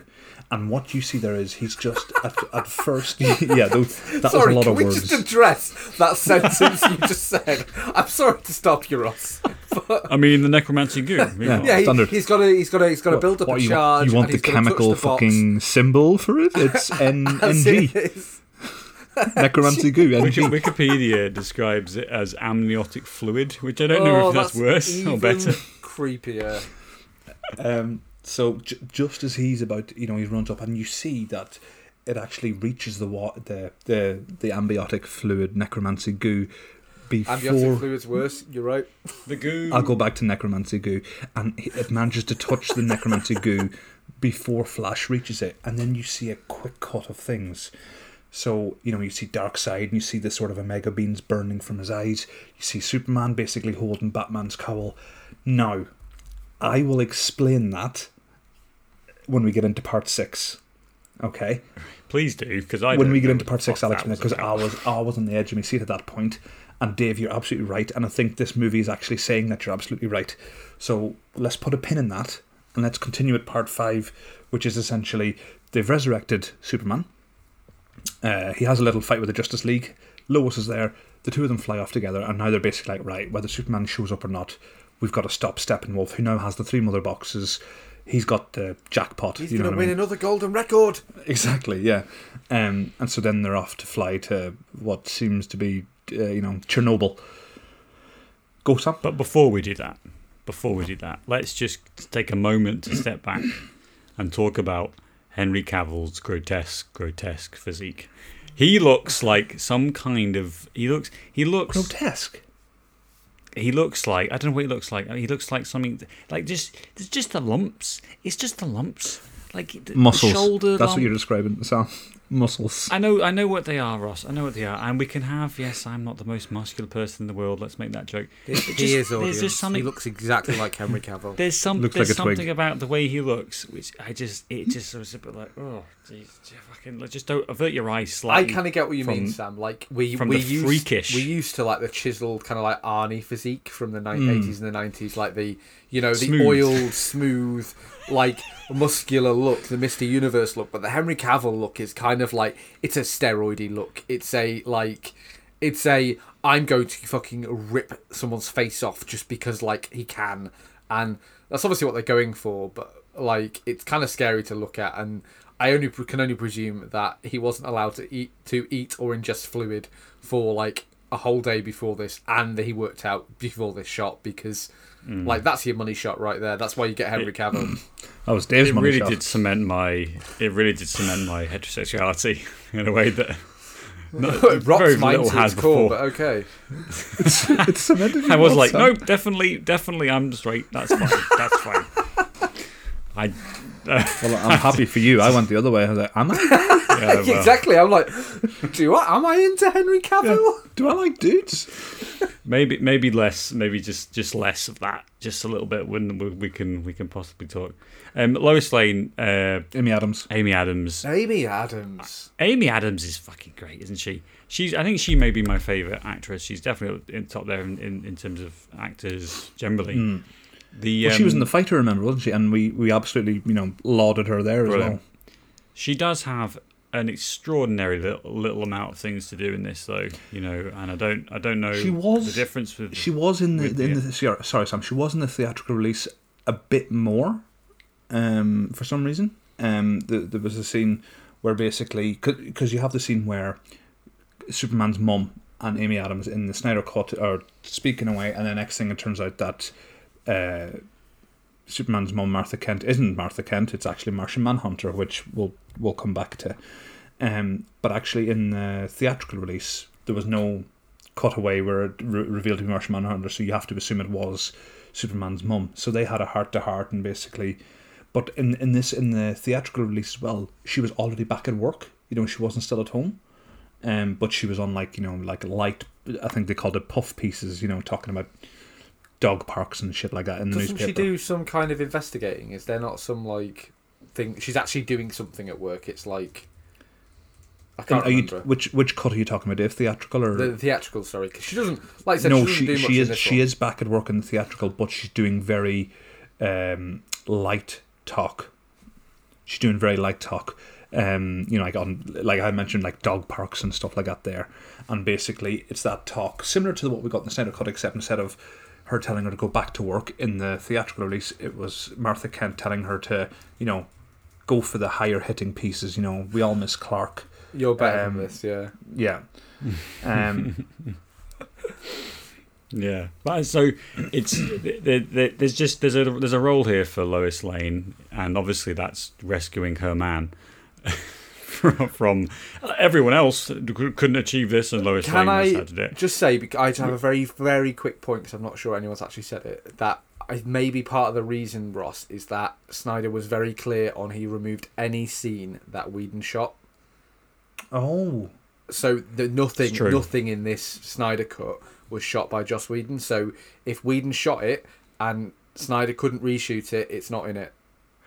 Oh, so I misunderstood. So we're not only using like old recorded footage, but there's also newly recorded footage for this. Yeah, yeah, they, they did reshoots. Um, What even with Affleck and Some. Cavill and all? Not a lot, but some. Wow. Yeah, it was most. It was mostly rehashing, I think. But, but I mean, he would have had. Yeah, he would have had a, a few elements in there. Um, That's great because Cav- Yeah. Cavill and I think Affleck are done with it now, aren't they? Like you know, after this movie, they're like they're done with the fucking DCEU. yeah, I'm not sure if it included the main, the main cast. You know, in that way. yeah, it would have Okay. been a lot of like the, the sort of like I say I would say um, like landscape shots we get. We don't get a lot of them, but a lot of the you know, stuff we don't get. Anyway, Fair Sam, enough. go on. Well, just just that I think Lois Lane is a is obviously, uh, and maybe this is for the Superman movies rather than necessarily this movie. But I just it, it, she she's a wee bit underutilized, I Mm. think, largely because again, like the scale of the movie is is like we're at galactic levels, you know, where where it's it's it's I'm giving a It's horse his job, superheroes. Captain. doing incredible, monumentous, titanic things, and then you know Lois Lane and Batman as well. Any any kind of anyone who's vaguely mortal, Any human, kinda gets a little bit a little bit lost In this movie, just the- Lois Lane, she gets coffee for that security guard. Uh, she makes a cup of tea for her mother-in-law, and then she Oh my passes God. Clark a shirt. Is Lois Lane the tea lady in this movie? Yes, she's reduced to like Jesus. sexist stereotypes. She brings tea. To, she brings hot drinks to men, and she passes some shirts. And that's Ouch. kind of all she does in this movie. Jesus Christ, it's so. I mean, you're not even exaggerating, are you? Really? That's Li- it. uh, literally, that's it. Ouch. Ouch. Ouch. movie. Okay. Fortunately, so- there is some there is some uh, female representation which we haven't really mentioned loads. Um, obviously, Wonder Woman, um, who I think we've only mentioned in passing because we're all sexist men. but Well, I, I think probably because like the, the, the bit at the start, we get to see her like introduction, saving the kids, which is Murdering nine people in brutal cold blood and then winking at a child. Yeah. yeah. I, I had an issue with that scene. I didn't know Wonder Woman's thing was super speed because I'm thinking if it is, we've got we've now got the Flash and Superman, and now we've got Wonder Woman. All three of them are super speed, but she doesn't utilize that any Well- any other point in the movie. she's kind of like the golden ticket, isn't she, for the for the rest of the of the squad? And like when we get to the next, I guess the start of part. I don't know which one we're on. Five. Six, We're still on seven, 12, 196. I have no idea. 1412. We're- we're- now now we're on part 2000 of this film and we get to see like the kind of culmination i suppose or, or no the preparation to the final battle really Yeah. isn't it um, and we get to see a little bit more of wonder woman at this point. and i do i do think that she's um, like she's a really i think it's a good a really good performance actually like this is a weird character this is a character that has had a lot of uh, like probably difficulty being you know like pulled into the fr- from from this very male dominated like manly men doing manly men things. And you do have you do have a, a, a female character who is like actually quite interesting has a good backstory is really is is kind of like th- there isn't that vulnerable thing with her which i like. She's as kick-ass as the rest of them and Mm. there isn't that moment of like oh she, she's been hurt because she's a woman and there's you know how is she going to deal with this? It all kind of relatively keeps her on the same level um, i again not sure where she sits in the theatrical cut but i think her role in this is pretty instrumental all the way through the movie she's the thread in a, in a way much more than batman who as we've discussed is kind of not doing Was much she's Part of the problem, fighting Sam, the is bad that guys. her and Batman are kind of sharing this like this Nick Fury role. Yeah, of assembling Like- the team. Yeah, That, that because they're sharing it, like it's not satisfying for either of them. But I think it maybe would have been a better for Wonder Woman to be doing that, and for her to be like the, you know, with the best will in the world. Like if you want someone to go go recruiting, you send Wonder Woman. You don't send Batman. You know, yeah. if you need someone beating up for information, you send Batman. If you need someone talking around into joining you, you send Wonder Woman. I mean, there was a great bit as well. This was in the re- really uh, the theatrical and, and and also the Snyder Cut, I think, where basically Batman is going off to sacrifice himself for some reason. Like you know, he's trying to distract the enemies away It's a from very the tower. Batman thing to do. Yeah, but no, I mean, no one's going to think, "Oh, Batman." Batman, please don't. You don't. We don't need you to do that. No, but please, please, Bruce, just come back. Just please stop doing that and come back. We God need damn you it, he's here. doing it again. God, okay, now we've got to save Batman, the only human. Anyway, Batman, they've just and run out of cheeseburgers. Please, it's Batman okay. is not you don't the guy need who to needs to be saved. yourself. You don't need to save Batman anyway. um, and so, that, but there is a great bit where basically it, it's it's looking, you know, like it's curtains for Batman, like he's about to be, you know, over overwhelmed, and essentially, but Wonder Woman, Wonder Woman, and the rest of the Justice League are supposed to be storming the tower, but they don't. They actually turn back, you know, and at Wonder Woman's sort of order, basically, you know, they help Batman out, and they they, they all go toward charge towards it then. And I thought that was a really sort of cool moment where basically Wonder Woman is leading this team, and basically, yeah, this is the plan, but she's like, no, that's not the plan anymore. We're not going to leave anyone behind. Save Batman. Batman shouldn't be saved, but anyway, they save Batman, and then basically, you know, and, and then they storm the tower together. Yeah, she Mm-hmm. does have a little bit of agency in terms of that. But like, I think because, again, because the film is carrying like such a heavy load in terms of introducing the Mhm. Flash and Cyborg and everyone else, and because Wonder Woman's already had her own film, I think there's a certain amount of like she's in the background because Yeah. like the film thinks, well, we she's had a two-hour movie. Like we really need to have more of these characters so people will want to see their movies. They're Mhm. coming up for her movie anyway. You know what I mean? Well, the the point I was making was that like at that point and from onwards, then as well, I was actually I was seeing Wonder Woman as, you know, the leader. You know, like in Marvel, like a Captain America, you know, he's the leader of it. Oh, I saw Wonder Woman as the, the, the, leader of the Justice League. No, stop. We're not getting into that. Yeah. Uh, no, I see what I see what you mean, Ross, and uh, and I think that that is informed by the comic books to a certain extent. I think the Mhm. what's her actual name, Diana. Diana whatever. Prince. Diana Prince is kind of like a she's a badass woman who's you know she takes charge and Mm. she's not afraid to tell all these people what to do and to like and she is also like barring Superman, absolutely the strongest, most capable Yes. of them all. Yeah. Even even Fish Rob Schneider is not, you know, he's not. We he's haven't not- even talked about him, and I don't know. None time. of this film takes place under the water. What use is this guy? I d he talks to fish. Um, Did he flood? Just just take a step. Did he flood the tunnel they were in? no, He and then stopped did that. He flooding. stopped the flood. oh right. I I thought uh, what, what this I thought I is was so watching clear is that you thought you thought he caused the flood for some reason. I thought he caused the flood like because he was like, oh guys, guys, I'm here, I'm here. He causes Like the flood, and then, oh the shit, these guys are gonna get fucking cr- they're gonna drown in those. Right, I better stop it then. I thought Man. he caused the f- and then That would be hilarious if that's how it actually played out. Like he's like flooding, like so they're like, bumbling. fuck God, fucking damn it, Aquaman, fuck off. You know, you know that um, that uh, that Simps- is it a Simpsons joke about night boat. He goes, and there's always an inlet or a stream or fjord, or a fjord. fjord, and like that's Aquaman is a bit like Superman. You have to like write your way into having this film take place near the sea, so that Aquaman is somewhat useful. And in this, he's kind of just like punching people, and that's fine. But So, just to move on, because I'm conscious, obviously we've been on for a bit. So, part five is essentially, you know, it, it's a plot by numbers, and that's not to say it's bad. It's just that things pan out the way you expect them to. So, the Justice League minus Superman, they go, they fight Steppenwolf. Um, they have a real well that didn't work sort of moment, and they're like, Yeah. well, we better go and fight the bad guy. Superman then shows up, and then they're all fighting the bad guy, and then it gets to a point then where the Flash has to run around in circles really fast so they can separate the mother boxes. And essentially, as that's happening, you be, you get then like the first proper glimpse now of current day Darkseid as the portal opens, and just as that happens, they slice off Steppenwolf's head. The head lands in there. Darkseid steps on it.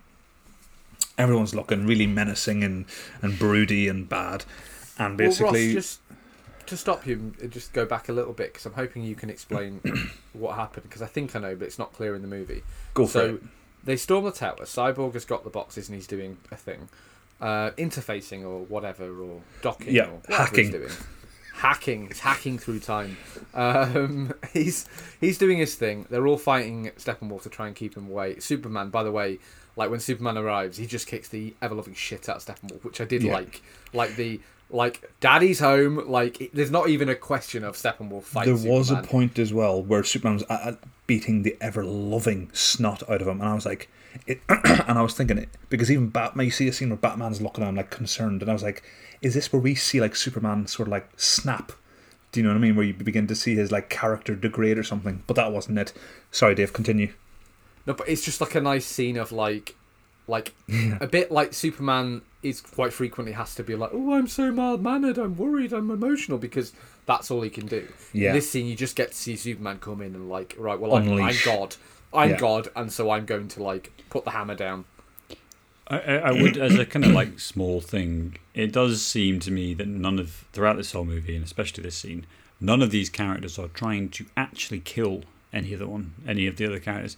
They're all just trying to punch each other really hard. Is that Wonder Woman? And it's she like- kills it's- about twelve people in this movie. No, no, but but but but it, during, especially during the, the physical fighting, the punches, like Superman could have just ended this immediately, but we have to have at least fucking five minutes of of being punched the other side of the place, and then he picks him up again, and like it just it just feel a Superman's bit. very old-fashioned, Sam. It's like rules of engagement. You know, he's got to like. Yeah, I have to draw say, yeah, just enjoy line. it, Sam. He's got to send a ni- he's got to send a cup of tea to the other general. They've got to wink, you know, especially and- because, uh, Well, there's a decorum, as we've Sam. discussed, he he destroys any any Yeah. sense of tension in a movie. Yeah. Like so, we already know what's going to happen. I But the think- moment, You just get to the moment it. I'm It- it is talking about that I wanted to ask about Ross before you go was so the Flash is running around and he gets shot Yeah. at the point where um, Cyborg is going to separate the boxes, and then they lose. Yes. And then I think because the movie, like, I'm not, and I couldn't decide whether I like this or not. I think the Flash then goes back in time and Exactly. it. Exactly. But like, I don't know whether I like the fact the movie doesn't. Do you know what I mean? They don't say, "Oh, the Flash they changed time," like, or whether I appreciate that they don't talk down to us, the audience, and. But then at the same time, it was a little confusing, like Um, because may- maybe I, I- I have to say I, I wasn't confused at all because like I think it's because it helps illustrate. I don't mean that in a cocky way. I think because it helps illustrate because you see maybe you're that- just cleverer than I am, Ross. you see the explosion that you know the, the the the explosion wave or whatever it's called coming for him. So then he runs towards it and basically the faster he gets, that begins to recede. L- like like in the end of Superman one, where Where he runs, he, Where he Superman flies around the earth. just goes, he just flies around the earth Yeah. the wrong way, and that somehow reverses time. We'll touch on that in our Superman uh, seven, Question 78 mark? episode. Seventy-eight episode. it is the same principle, though, isn't it? It is the same Well, principle. because He he's does- running faster than the speed Superman- of no, Superman to go does back in the time. same He's not, he's not. He's not turning the world No, no, no, no, Ross. In that film, Superman does the same thing the Flash does in this, which is he f- moves just because he's flying around the Earth. He moves faster than the speed of light, thereby, like physics, time changing. Right? I mean- he doesn't turn the Earth back. That would be silly.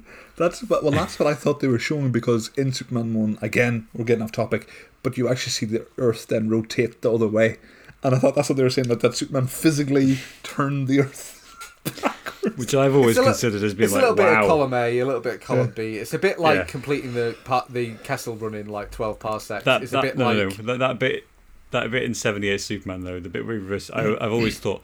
I mean, what, like, what would happen to the tides? You know, I just think the whole Earth just shifting and everything just going, Tsunami. just sloshing around. I just love the, the like a marble Just the- with seas on it. Like, ooh.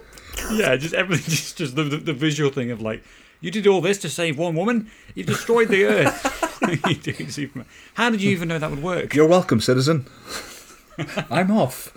Um, But I suppose Carry to get back to this this film, um, the, the Flash does do this in like in the comic books and in other Flash media. Mm-hmm. If he runs fast enough, he can. It's called the Speed Force, and he can Yes. basically time travel. Um, although Yes. it's always dangerous as fuck, and it never goes well.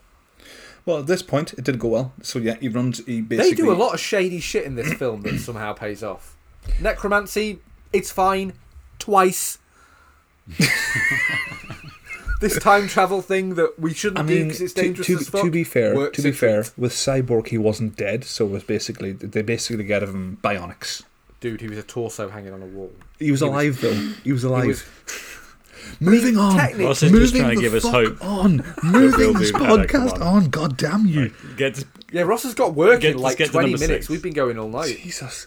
So, the bad guy Steppenwolf is dead. You see Darkseid like, oh, there's more to it than this, but we've all saved the day. You know, that's that's problem from the day. Then you start to see, you know, the And they kill Steppenwolf. I don't mean to keep stopping us, but like that is a point to note that like Wonder Woman just slices his head off.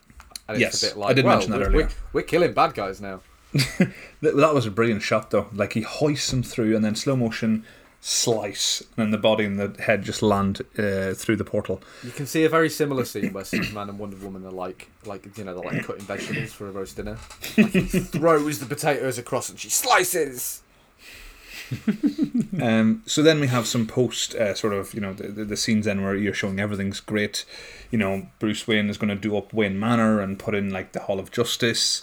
Um, Clark Kent basically going through the street and he's walking through. By the way, Superman had a black suit now, um, for some reason.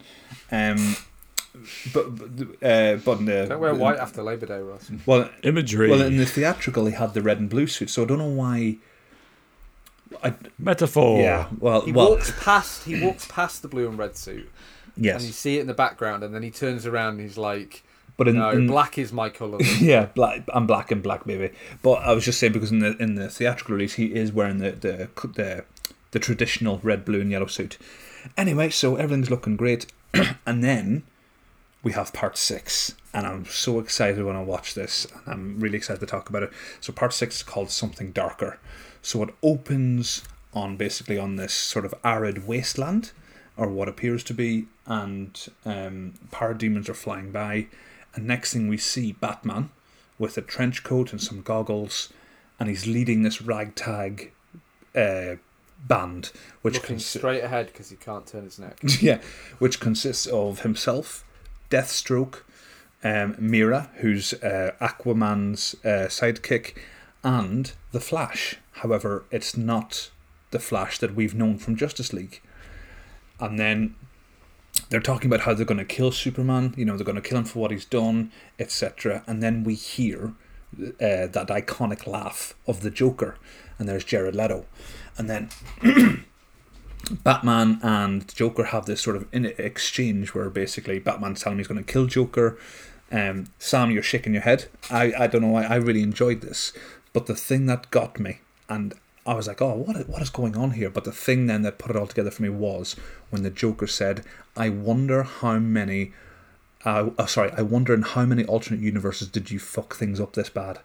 And I was like, this is an alternate timeline because do, do you remember back when I said we're going to put a pin in it? Do you remember that scene in in Spa- Superman's spaceship where the Flash had to run really really fast, and that point where it touched the the necromancy goo before he managed to reach it? That's what happened. This timeline split off from there. So basically, Superman's a bad guy. He's on Darkseid's team. Lois Lane's dead somehow. Superman blames Batman and this harkens back to it because when I saw this, I was like, "Oh my god!" Because Sam, you won't have seen it, so apologies. This is going to go over your head. But Dave, in Batman vs Superman, there was a point where, again, Ben Affleck had a dream that he'd been captured by you know Superman's forces, and basically he was walking through. People were saluting Superman, and then basically like burned a hole in uh, Batman's torso with his laser vision. So that's from ba- that's from Batman vs Superman because I was confused. Yes, that's what I'm like, talking about. That's what I I'm talking com- about. I conflate Batman vs Superman with the theatrical cut for Justice League, so I remembered like a Yes. futuristic Mad Max scene, so but I couldn't remember if it was this one.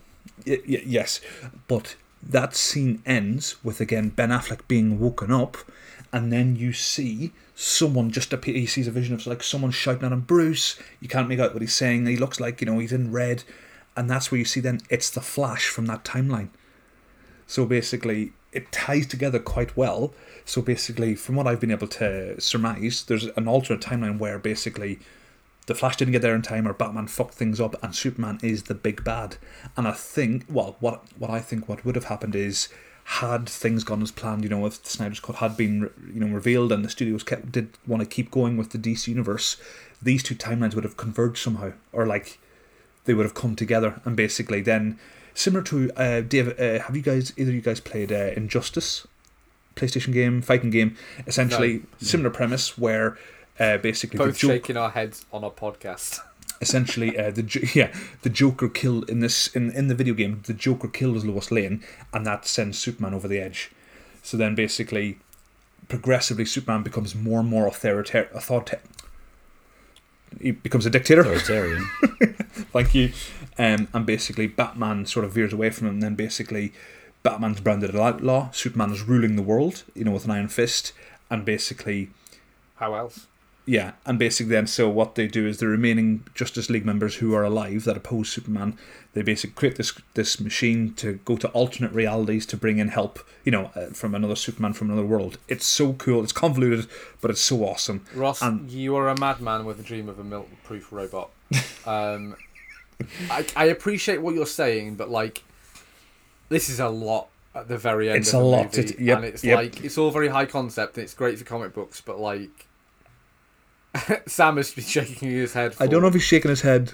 What the he- what the what the hell It's amazing. this at the end of this movie, right? Because I've listened to everything you say, Ross. I'm still really none the wiser. I, I just I just think like what what what are you trying to do? What are you trying to do, Zack? Like what is the what is the purpose of this? Because uh, I think he, I think he, Snyder has said and agreed with Warner Brothers that this is not canon. Like this this Snyder cut is not canon. Right? So we've and we've already had movies in between this. We've already had Wonder Woman, Aquaman, etc. Right? Which which as we've already mentioned, those directors basically were working with Snyder to keep it canon to the Snyder cut, which wasn't released yet, and now it's released. But Warner Brothers are saying we're not going to rely, use this as canon. I think we've got think loads Warner of Brothers actors are who backpedal on that. Definitely. well, maybe, but we've got loads of actors who have just said, "I'm done with this." Cavill's done. Yeah. He's not coming back. Uh, uh, Bruce Wayne, uh, uh, Affleck's done. I think the guy who plays Cyborg was actually really pissed with with how his character was treated in the theatrical. I would be. and has said, I mean, he I'm must not have got coming paid a back. decent amount per scene because he's only in about four in the theatrical. whatever. So you know, so it's like all this is great. It's confu- anyway, it's confusing as bollocks. It's confusing as bollocks. The cinematography is fucking batshit. Like, the, and there's a scene- there's one bit where he's just blurred. Jared Leto is just literally blurred, and it just goes on, and you can't see anything. It's like Vaseline on the lens. And so there's all this weirdness, and and and fundamentally, it's not going to go anywhere. That's because, that's the annoying thing for me. because we've already got a different uh, uh, Bat, a Joker. You know, we've In already got what's his uh, Phoenix as as as the the other Joker movie. Yes, they could go in some fucking insane multiverse thing. I don't think that audiences are going to be able to keep up with that. It's bad enough trying to keep up with a massive MCU one. Never mind this confusing mess of a D. So I, I think this is, I think this is again. I'm not sure what the purpose is. It doesn't make an interesting scene for me because it's just so laden with references and you know little nods and hints and all it's this a stuff lot, and it's not only the and it doesn't serve o- overall purpose of connecting to the next set of movies because that's not going to happen. Yeah. well the actual like stinger because this is rather than this is not a stinger even is it a stinger? It's not post credits, no. but the the actual thing in the theatrical is the Lex Luthor scene where he basically like employs Deathstroke to go and kill Batman. to go and kill Batman, and that's that's the one that we got in the theatrical, and in this one we get obviously we get the Mad Max future. Um, we, We get that. We get that as well in this, Dave. It's just important to note that that scene with Deathstroke, it was a post-credit scene in the theatrical. Yeah, that, that's what I'm this. saying. Is that Yeah. that's what they put in the theatrical, as in like Did- we're having more of this Lex Luthor character, which The no Legion of Doom that come before? Did that come before or after the the Joker bit in this movie? before. Before, Uh, right? the last bit is obviously the uh, Martian Manhunter again being like, "Bro, I'm on board. You got a job for me or what?" To Bruce Wayne. Yeah, that was very much a "you son of a bitch, I'm in" sort of thing. like I don't know who you are, and he's like, "Good." he Yeah. goes away. Well, neither did I. And no, uh, I'm the I'm the Martian. Uh, What the fuck does that mean? Who are you? Yeah. And I know he's in it earlier when he pretends what's to be. a name to introduce yourself, by the way. Not like, "Oh, I'm the Martian." Oh, Here's here's the thing though, because I think he's actually in you know Man of Steel because he plays that general. But the thing is, it's the way he introduces himself because they're like, "Oh, what's your name?" He's like, um, "Some call me the Martian Manhunter." Who? Who calls you that? because this is the first time we've ever seen you. My friends. yeah, it's But it, but it ultimately, all of this, all of this comes at the end of a very long and confusing movie, and and I, I don't know if I was just tired, you know, after watching this for four hours, but also, it, I, like just just give me, like, tell me what you're trying to do, right, or show me what you're trying to do, and that and and all of this, all of this exposition is just telling you. It, there's nothing in here that is that is like that is like demonstrating through what's happening on the screen. The Joker's just talking to Batman. That's it. You know, that's that's it. And and even even the stuff um, with Lex Luthor, who is referenced earlier in this film as Escape somehow. Again, it's all setting up things that were supposed to happen in the next set of movies, didn't because that was four years ago, and and we've had loads of you know middling crap in the middle that that that might that might have been good or not, but who can tell? so so it's just again, it's like uh, Zack Snyder knows all this. He knows that there's not going to be Yeah. movies after this, presumably because he's had an agreement with Warner Brothers. He knows that there's been stuff that's come before the Snyder Cut released in 2021. So why is this in the movie? Why is this in the movie, and why is this the last thing you see? Because for me, I was just I was straight back to that beginning bit where I was like, "What? I I don't know what's going on." I've connected with these people, these human beings, these characters that we've actually now come to like. I liked Victor. I liked Flash. Superman's cool. You know, Wonder Woman, Batman. All this is great. Aquaman, who forget. Rob Schneider. rubbish. But but so we've connected with these people. I understand them. I care about them, and then we just get strapped, pulled straight back out I think to a character who is not even in the rest of the movie. Yeah, I th- I think that's because you know, for for the people like myself, you know, the nerds that, as you say, Sam, you know, who've watched Batman vs Superman, because there were some interesting scenes in that, and you're like, what the hell comes of that? And then you, and then if you follow my sort of my, my timeline here, then you get the theatrical release. You're like, well, that was a hot, hot shit, essentially. And then you get this cut, and you're like, oh, it's it's sort of comforting to know, yeah, that yeah, nothing's probably going to come of this, but it's a bit of a comfort to know that there was a plan to connect those dots had things gone differently, and that's a sort of comfort in itself to know to even imagine what would have been, you know, had that that storyline been realized. Well, like I said earlier, uh, the comparison with Marvel is important because, like, while Warner Brothers does have a, like loads of money and obviously like can afford to lose money on these movies, they don't want to. They're they're running a business. They're not Disney and Marvel who like Marvel. Disney can afford to have like ten years of disappointing box office returns on a series of movies because they know they'll make it back. They'll fix it. They'll turn it round. They can plot out fifteen movies with the Mm. knowledge that they've got these pe- these actors locked down that they have an image, they have a general like roadmap for all of these movies and where these characters are going to go. That like DC obviously like because they're not as big as monolithic as Marvel and Disney, like they just they, they can't commit or won't commit to that, and that I think is the biggest problem with the Justice League like era of films. But they have made loads of money. Marvel has been successful because they've created they've, they've created movies that stand alone and are able to achieve what they need to achieve. Yeah. You know, and tell the stories they need to tell. But but if you look at movies like sorry Sam to interrupt you, but if you look at movies like Thor, I think that did okay. Captain America, again, shit film in my opinion, but it did okay.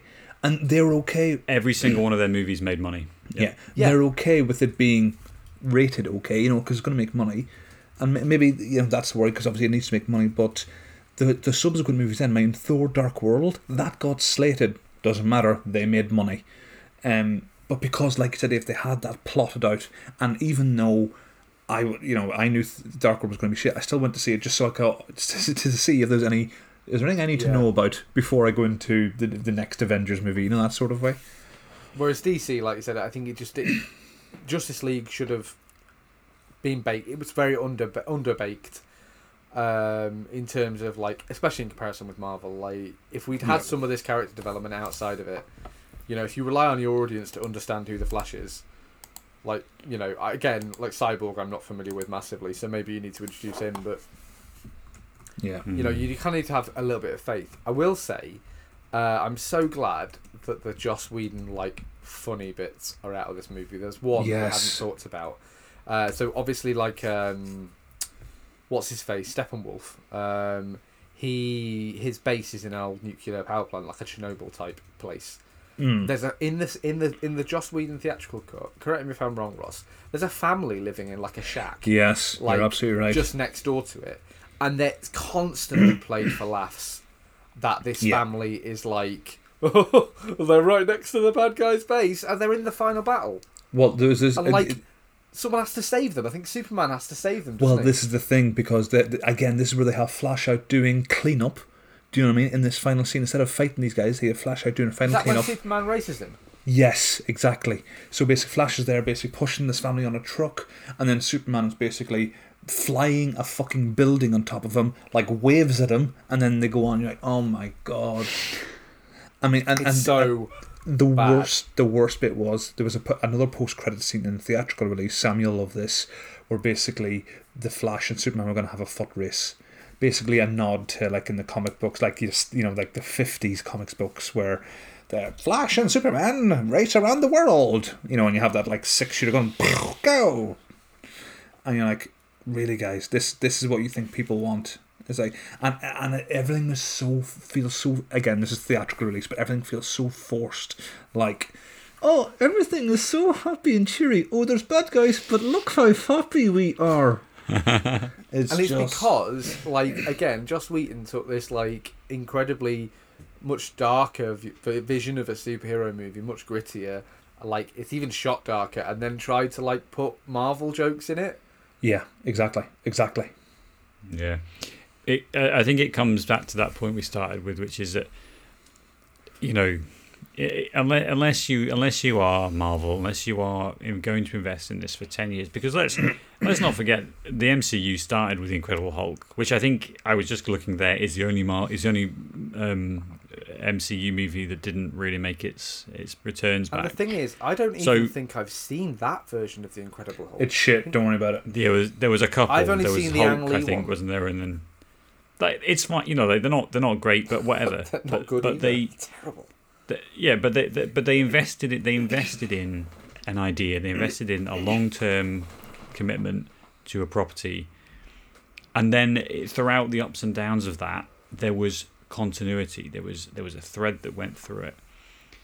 This movie is a is a is a director's cut, and you can say what you like about director's cut as a general point. You know, uh, the the the, um, the the special editions of uh, Lord of the Rings are not as good movies. You know, like the second one is is a total trash fire of ents and boring bits, and just like there's there's there's all these things you can pad into a movie to make it longer, but doesn't improve it. There are examples I'm of not sh- both, though, aren't there, Sam? You've got examples of bad, like, yes, I can see why they cut that. Yes, they should have cut that. And like that's what the Lord of the Rings ones are like. Largely, it's like I'm I'm really glad that they cut all of that out of the movie. However, there are also examples of like you know a film being improved. I think um, you know Blade Runner is a bit of a contentious one. The original Blade Blade Runner, like there's been several director's cuts of that, and like there's a bit of contention on which one's the best one. Um, I saw a director's cut of Apocalypse Now um, in the cinema a year or two ago, um, which like again like improved a really really good movie even more, but also was like three and a half hours long. I should be clear. So so that and that, that's a really good example of like director's cuts there to to add more in because fans enjoy it, Lord of the Rings, or director's cuts that are there to like tinker and improve and just tighten up, and that's maybe where Apocalypse Now and Blade Runner come in. And what I want, what I'm not sure about, is where this sits, obviously, because I haven't seen it. But I, I do think that you've, you've also, it's also kind of, you get disarmed because everything that you can complain about in this film is because it's a director's cut and because it's long and because it's there to reference stuff. But that would be okay if it lived in this wider narrative. And that's the problem is that all of this stuff is just kind of a bit impotent and it's not going anywhere. And I think that's a fundamental problem with with maybe where we're going to go next. You know, what happens after this, and we're never going to really understand that unless Warner Brothers. Did we watch a four-hour movie that they're never ever going to follow up on? Yeah, I mean, I th- I think it's just a shame as well because like I really enjoyed this movie, but I, I can see from Sam's point of view as well that it doesn't have that mass appeal, and it's such a shame because if you look at Man of Steel, Batman vs Superman, and even you know especially the theatrical release of Justice League, there are so many things that Warner Brothers uh, do as well, and if not better than Marvel. With the exception of, I will say, you. I don't know if you guys have seen it yet, but if you haven't, I would really recommend it. Shazam that does a good mix of DC Universe and there's nice levity in there as well. Anyway, but there are so many properties that Warner Brothers absolutely hit out of the park. So you look at first of all video games, the Batman Arkham series. Warner Brothers nail it. Marvel, um, you know sometimes you Name get a Mar- good Marvel video yeah. game. Well, well, Oh, some well you get Marvel versus Capcom at best, Spider Man. ah, that's Sony, not not Marvel. Oh, That's Sony. Uh, I'm, I'm not he's got ya. nitpicking. I'm not got ya. nitpicking there, but that's that, it's an important distinction.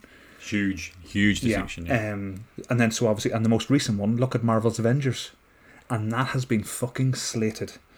Um, so then, then so v- video games. That's for that's one. Then you look at uh, animated series. Like who, go- who? Which of you guys remember? You know, Batman the animated series. Fucking Mhm, masterpiece. And even these days now, you have like there's a cartoon series of Teen Titans. And it is incredible. Like I'll watch it. It's enti- it's entertaining for It's like meant to be adults really, as well. really good, isn't it? It's amazing. and I the- think like before the Marvel Cinematic Universe, Ross, like DC had all the cards. Yep. Like Marvel Yep. was a bit shitty. Like Iron Man was a shit superhero. Well, it was Like- Iron Who. Do you know what I mean? Exactly. Where you wanted Batman. Batman was the money superhero, and you Mm. wanted Superman, and like But then, and so DC took that and did nothing with it. yep. So you look. So you got the video games. You got animated series. Then you look at the animated movies. Now Marvel style is a lot. It's sort of like you know a bit manga, like you know Japanese art style. You know some of it's cool, but it doesn't hit home like the DC animated uh, movies do. So you have Batman. You know the Killing Joke, um, the Dark Knight Returns. Um, you know Justice League, Justice League Dark, and Justice League. Paradox. Flashpoint Paradox is one of the best ones we have, like Thomas Wayne as Batman, and uh, Justice League Dark has one of the funniest moments with Batman, and it's not Batman telling a joke. And just to set this up for you guys, there's this bit where there's this sort of clairvoyant, and she's sort of like you know reading Batman's aura. She goes, "Oh, you have a great darkness, and and you have a, a an incredible burden on your shoulders. Like, oh, how do you carry such you know this weight?" And he's just looking, and he goes, "I've got a butler," and it's just deadpan, and it's it's so funny and Rich clever. people jokes. But but yeah, it's not Batman going, oh, I've got a butler. But it's he's looking her dead in the eye, not giving a shit about her. And then finally, then you look at movies, and this is where Marvel trumped them. They were able, they were plotted it out what they wanted to achieve, and Warner Brothers just cannot get off the starting blocks with it. And the problem is that's where the money is. You know, that's where your Mhm. billion dollar per movie revenue return comes from. Oh, is, you can- is this and that's and you can do some mob accounting on those movie books and really make some Beautiful. money and not pay the people you've agreed to pay. Oh, yeah. it's a beautiful and, thing. and the fact that this movie exists, I mean, they, they made 60 million, approximately 60 million loss on 2017 uh, Jesus. theatrical release. This cost 70 million. Yeah. 70 million, you know, which, which they've just given to Snyder for some reason. And are they going to make 70 million back on this? Probably. Because, I you know, in terms of. I think long term, you could probably maybe uh, say, "Oh my God, this!" You know, you'll have like hardcore fans going, "This is what we wanted. Continue with this." And like Dave mentioned earlier, I think Warner Brothers will roll back on whether the Z- the Snyder cut is indeed canon. But it's too complicated. It's it, it, all of it's too complicated. You know, like the whole how do, how do you how I'm do you saying all of these? I'm not saying there aren't things to address because the, the thing is, all the issues with this movie, a lot of those issues could have been solved if we have individual hero movies. You know, what I mean, we can we can have their the over them overcoming their personal sort of objectives and issues, all while hinting at this greater bad guy, this overall and I arching. think, I think that allowing Snyder to make this cut, which has been heavily demanded by fans of DC, Mhm. I think this is kind of like Warner Brothers tipping their hat and saying like, "We hear you. Please don't abandon us." Like, obviously, it's an admission of failure. It is, and Yep. obviously with COVID going on, I think that we haven't mentioned it, but the COVID epidemic, I think, plays a big part in why this has been allowed. Because I think if if Warner, if the cinemas were open, like they maybe would have like, right, well, let's get a film out and let's like, that's how you can keep interest is by releasing a movie. You can't do that because all the cinemas are closed. You can't shoot a film because you're not allowed. So like, by doing this, that's a way of them like releasing it. You know. That material, like drumming up that interest, and I think it's worked. I think like I you know, that definitely like the, the media sort of like um, hit back on this has been largely positive and mostly disparaging about the 2017 version. But like that's what Warner Bros. wanted from this. Well, that's why they gave Snyder the money, not necessarily to recoup it, but to like you know continue the interest in the property going forward in I think yeah. theatrical setting, and I think it's probably the best thing that the DC universe has done.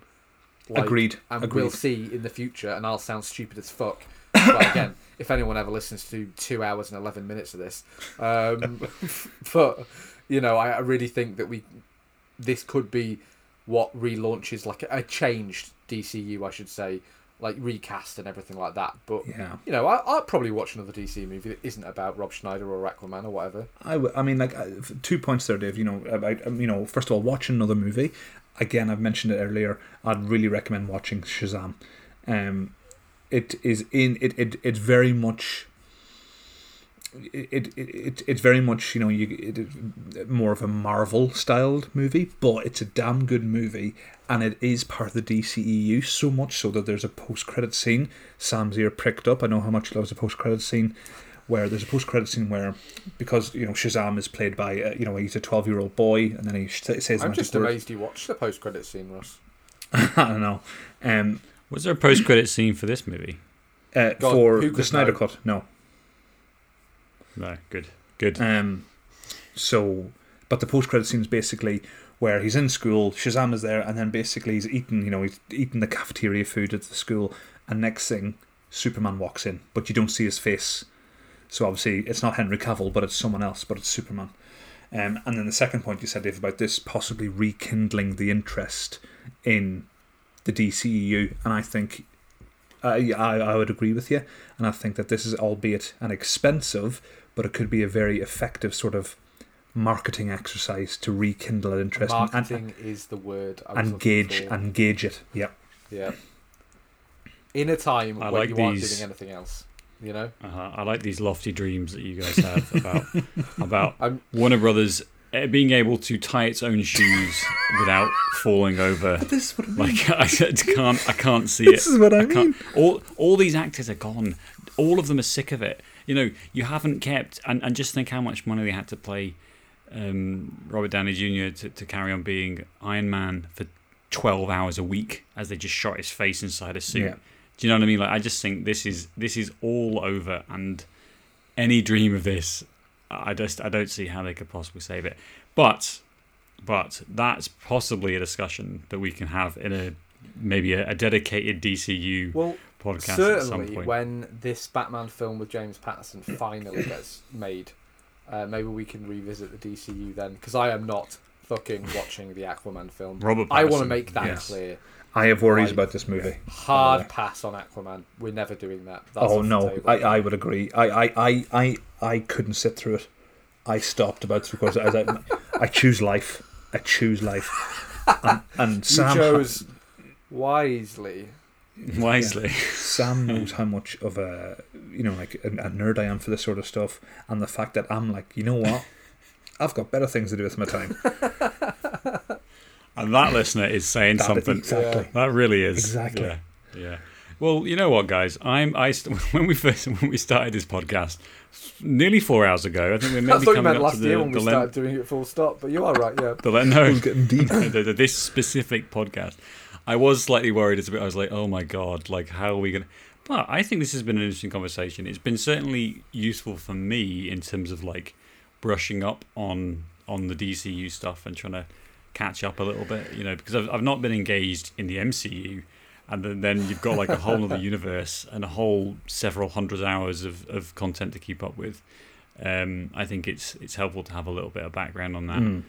But and you've maybe changed my view a little bit on this movie in that I, you know, I, I think I was just a little bit baffled by the whole thing. Whereas, like ground grinding it, uh, grounding it, grounding it in in in, like there is a, a coherent story here somewhere through our discussion has helped. Mhm. But I do think that it's it's like it's one of those films I think you'd be hard to recommend to, to someone who's not, you know, doesn't have a podcast or doesn't have yeah. an interest It's in like the DC. it's something that we'll look back on as like I will probably never ever watch this movie again. Although there are bits I like, as I said, I probably will. but you probably will because you're Yeah. a fucking lu- lunatic. And you Um, won't watch Aquaman, but you spend eight hours watching this movie twice. I would watch Ross? this movie two more times in succession. than watch I tell you what, I would watch though. I would watch. I would watch the second cut of this movie without Aquaman in it, and see how it doesn't Yeah. change at all. You'd probably shave about 11 minutes off, to be honest. He's not really got much what to an eleven way, minutes to not have though. Yeah, yeah. And if you and if you if you listener have have watched four hours of this movie and then listen and to then two sat hours down of our podcast on two hours movie. two two pla then uh, you deserve a special uh, commendation and um, we were willing to in fact, cruise us. points. contact us imaginarypod at gmail.com if you've got to the end of this podcast if you have we will send you a prize of some kind uh, it might not be worth very much money but you'll be able to cherish Domestic it You will mail, be able to only British it. Isles and Northern Ireland. No cash value.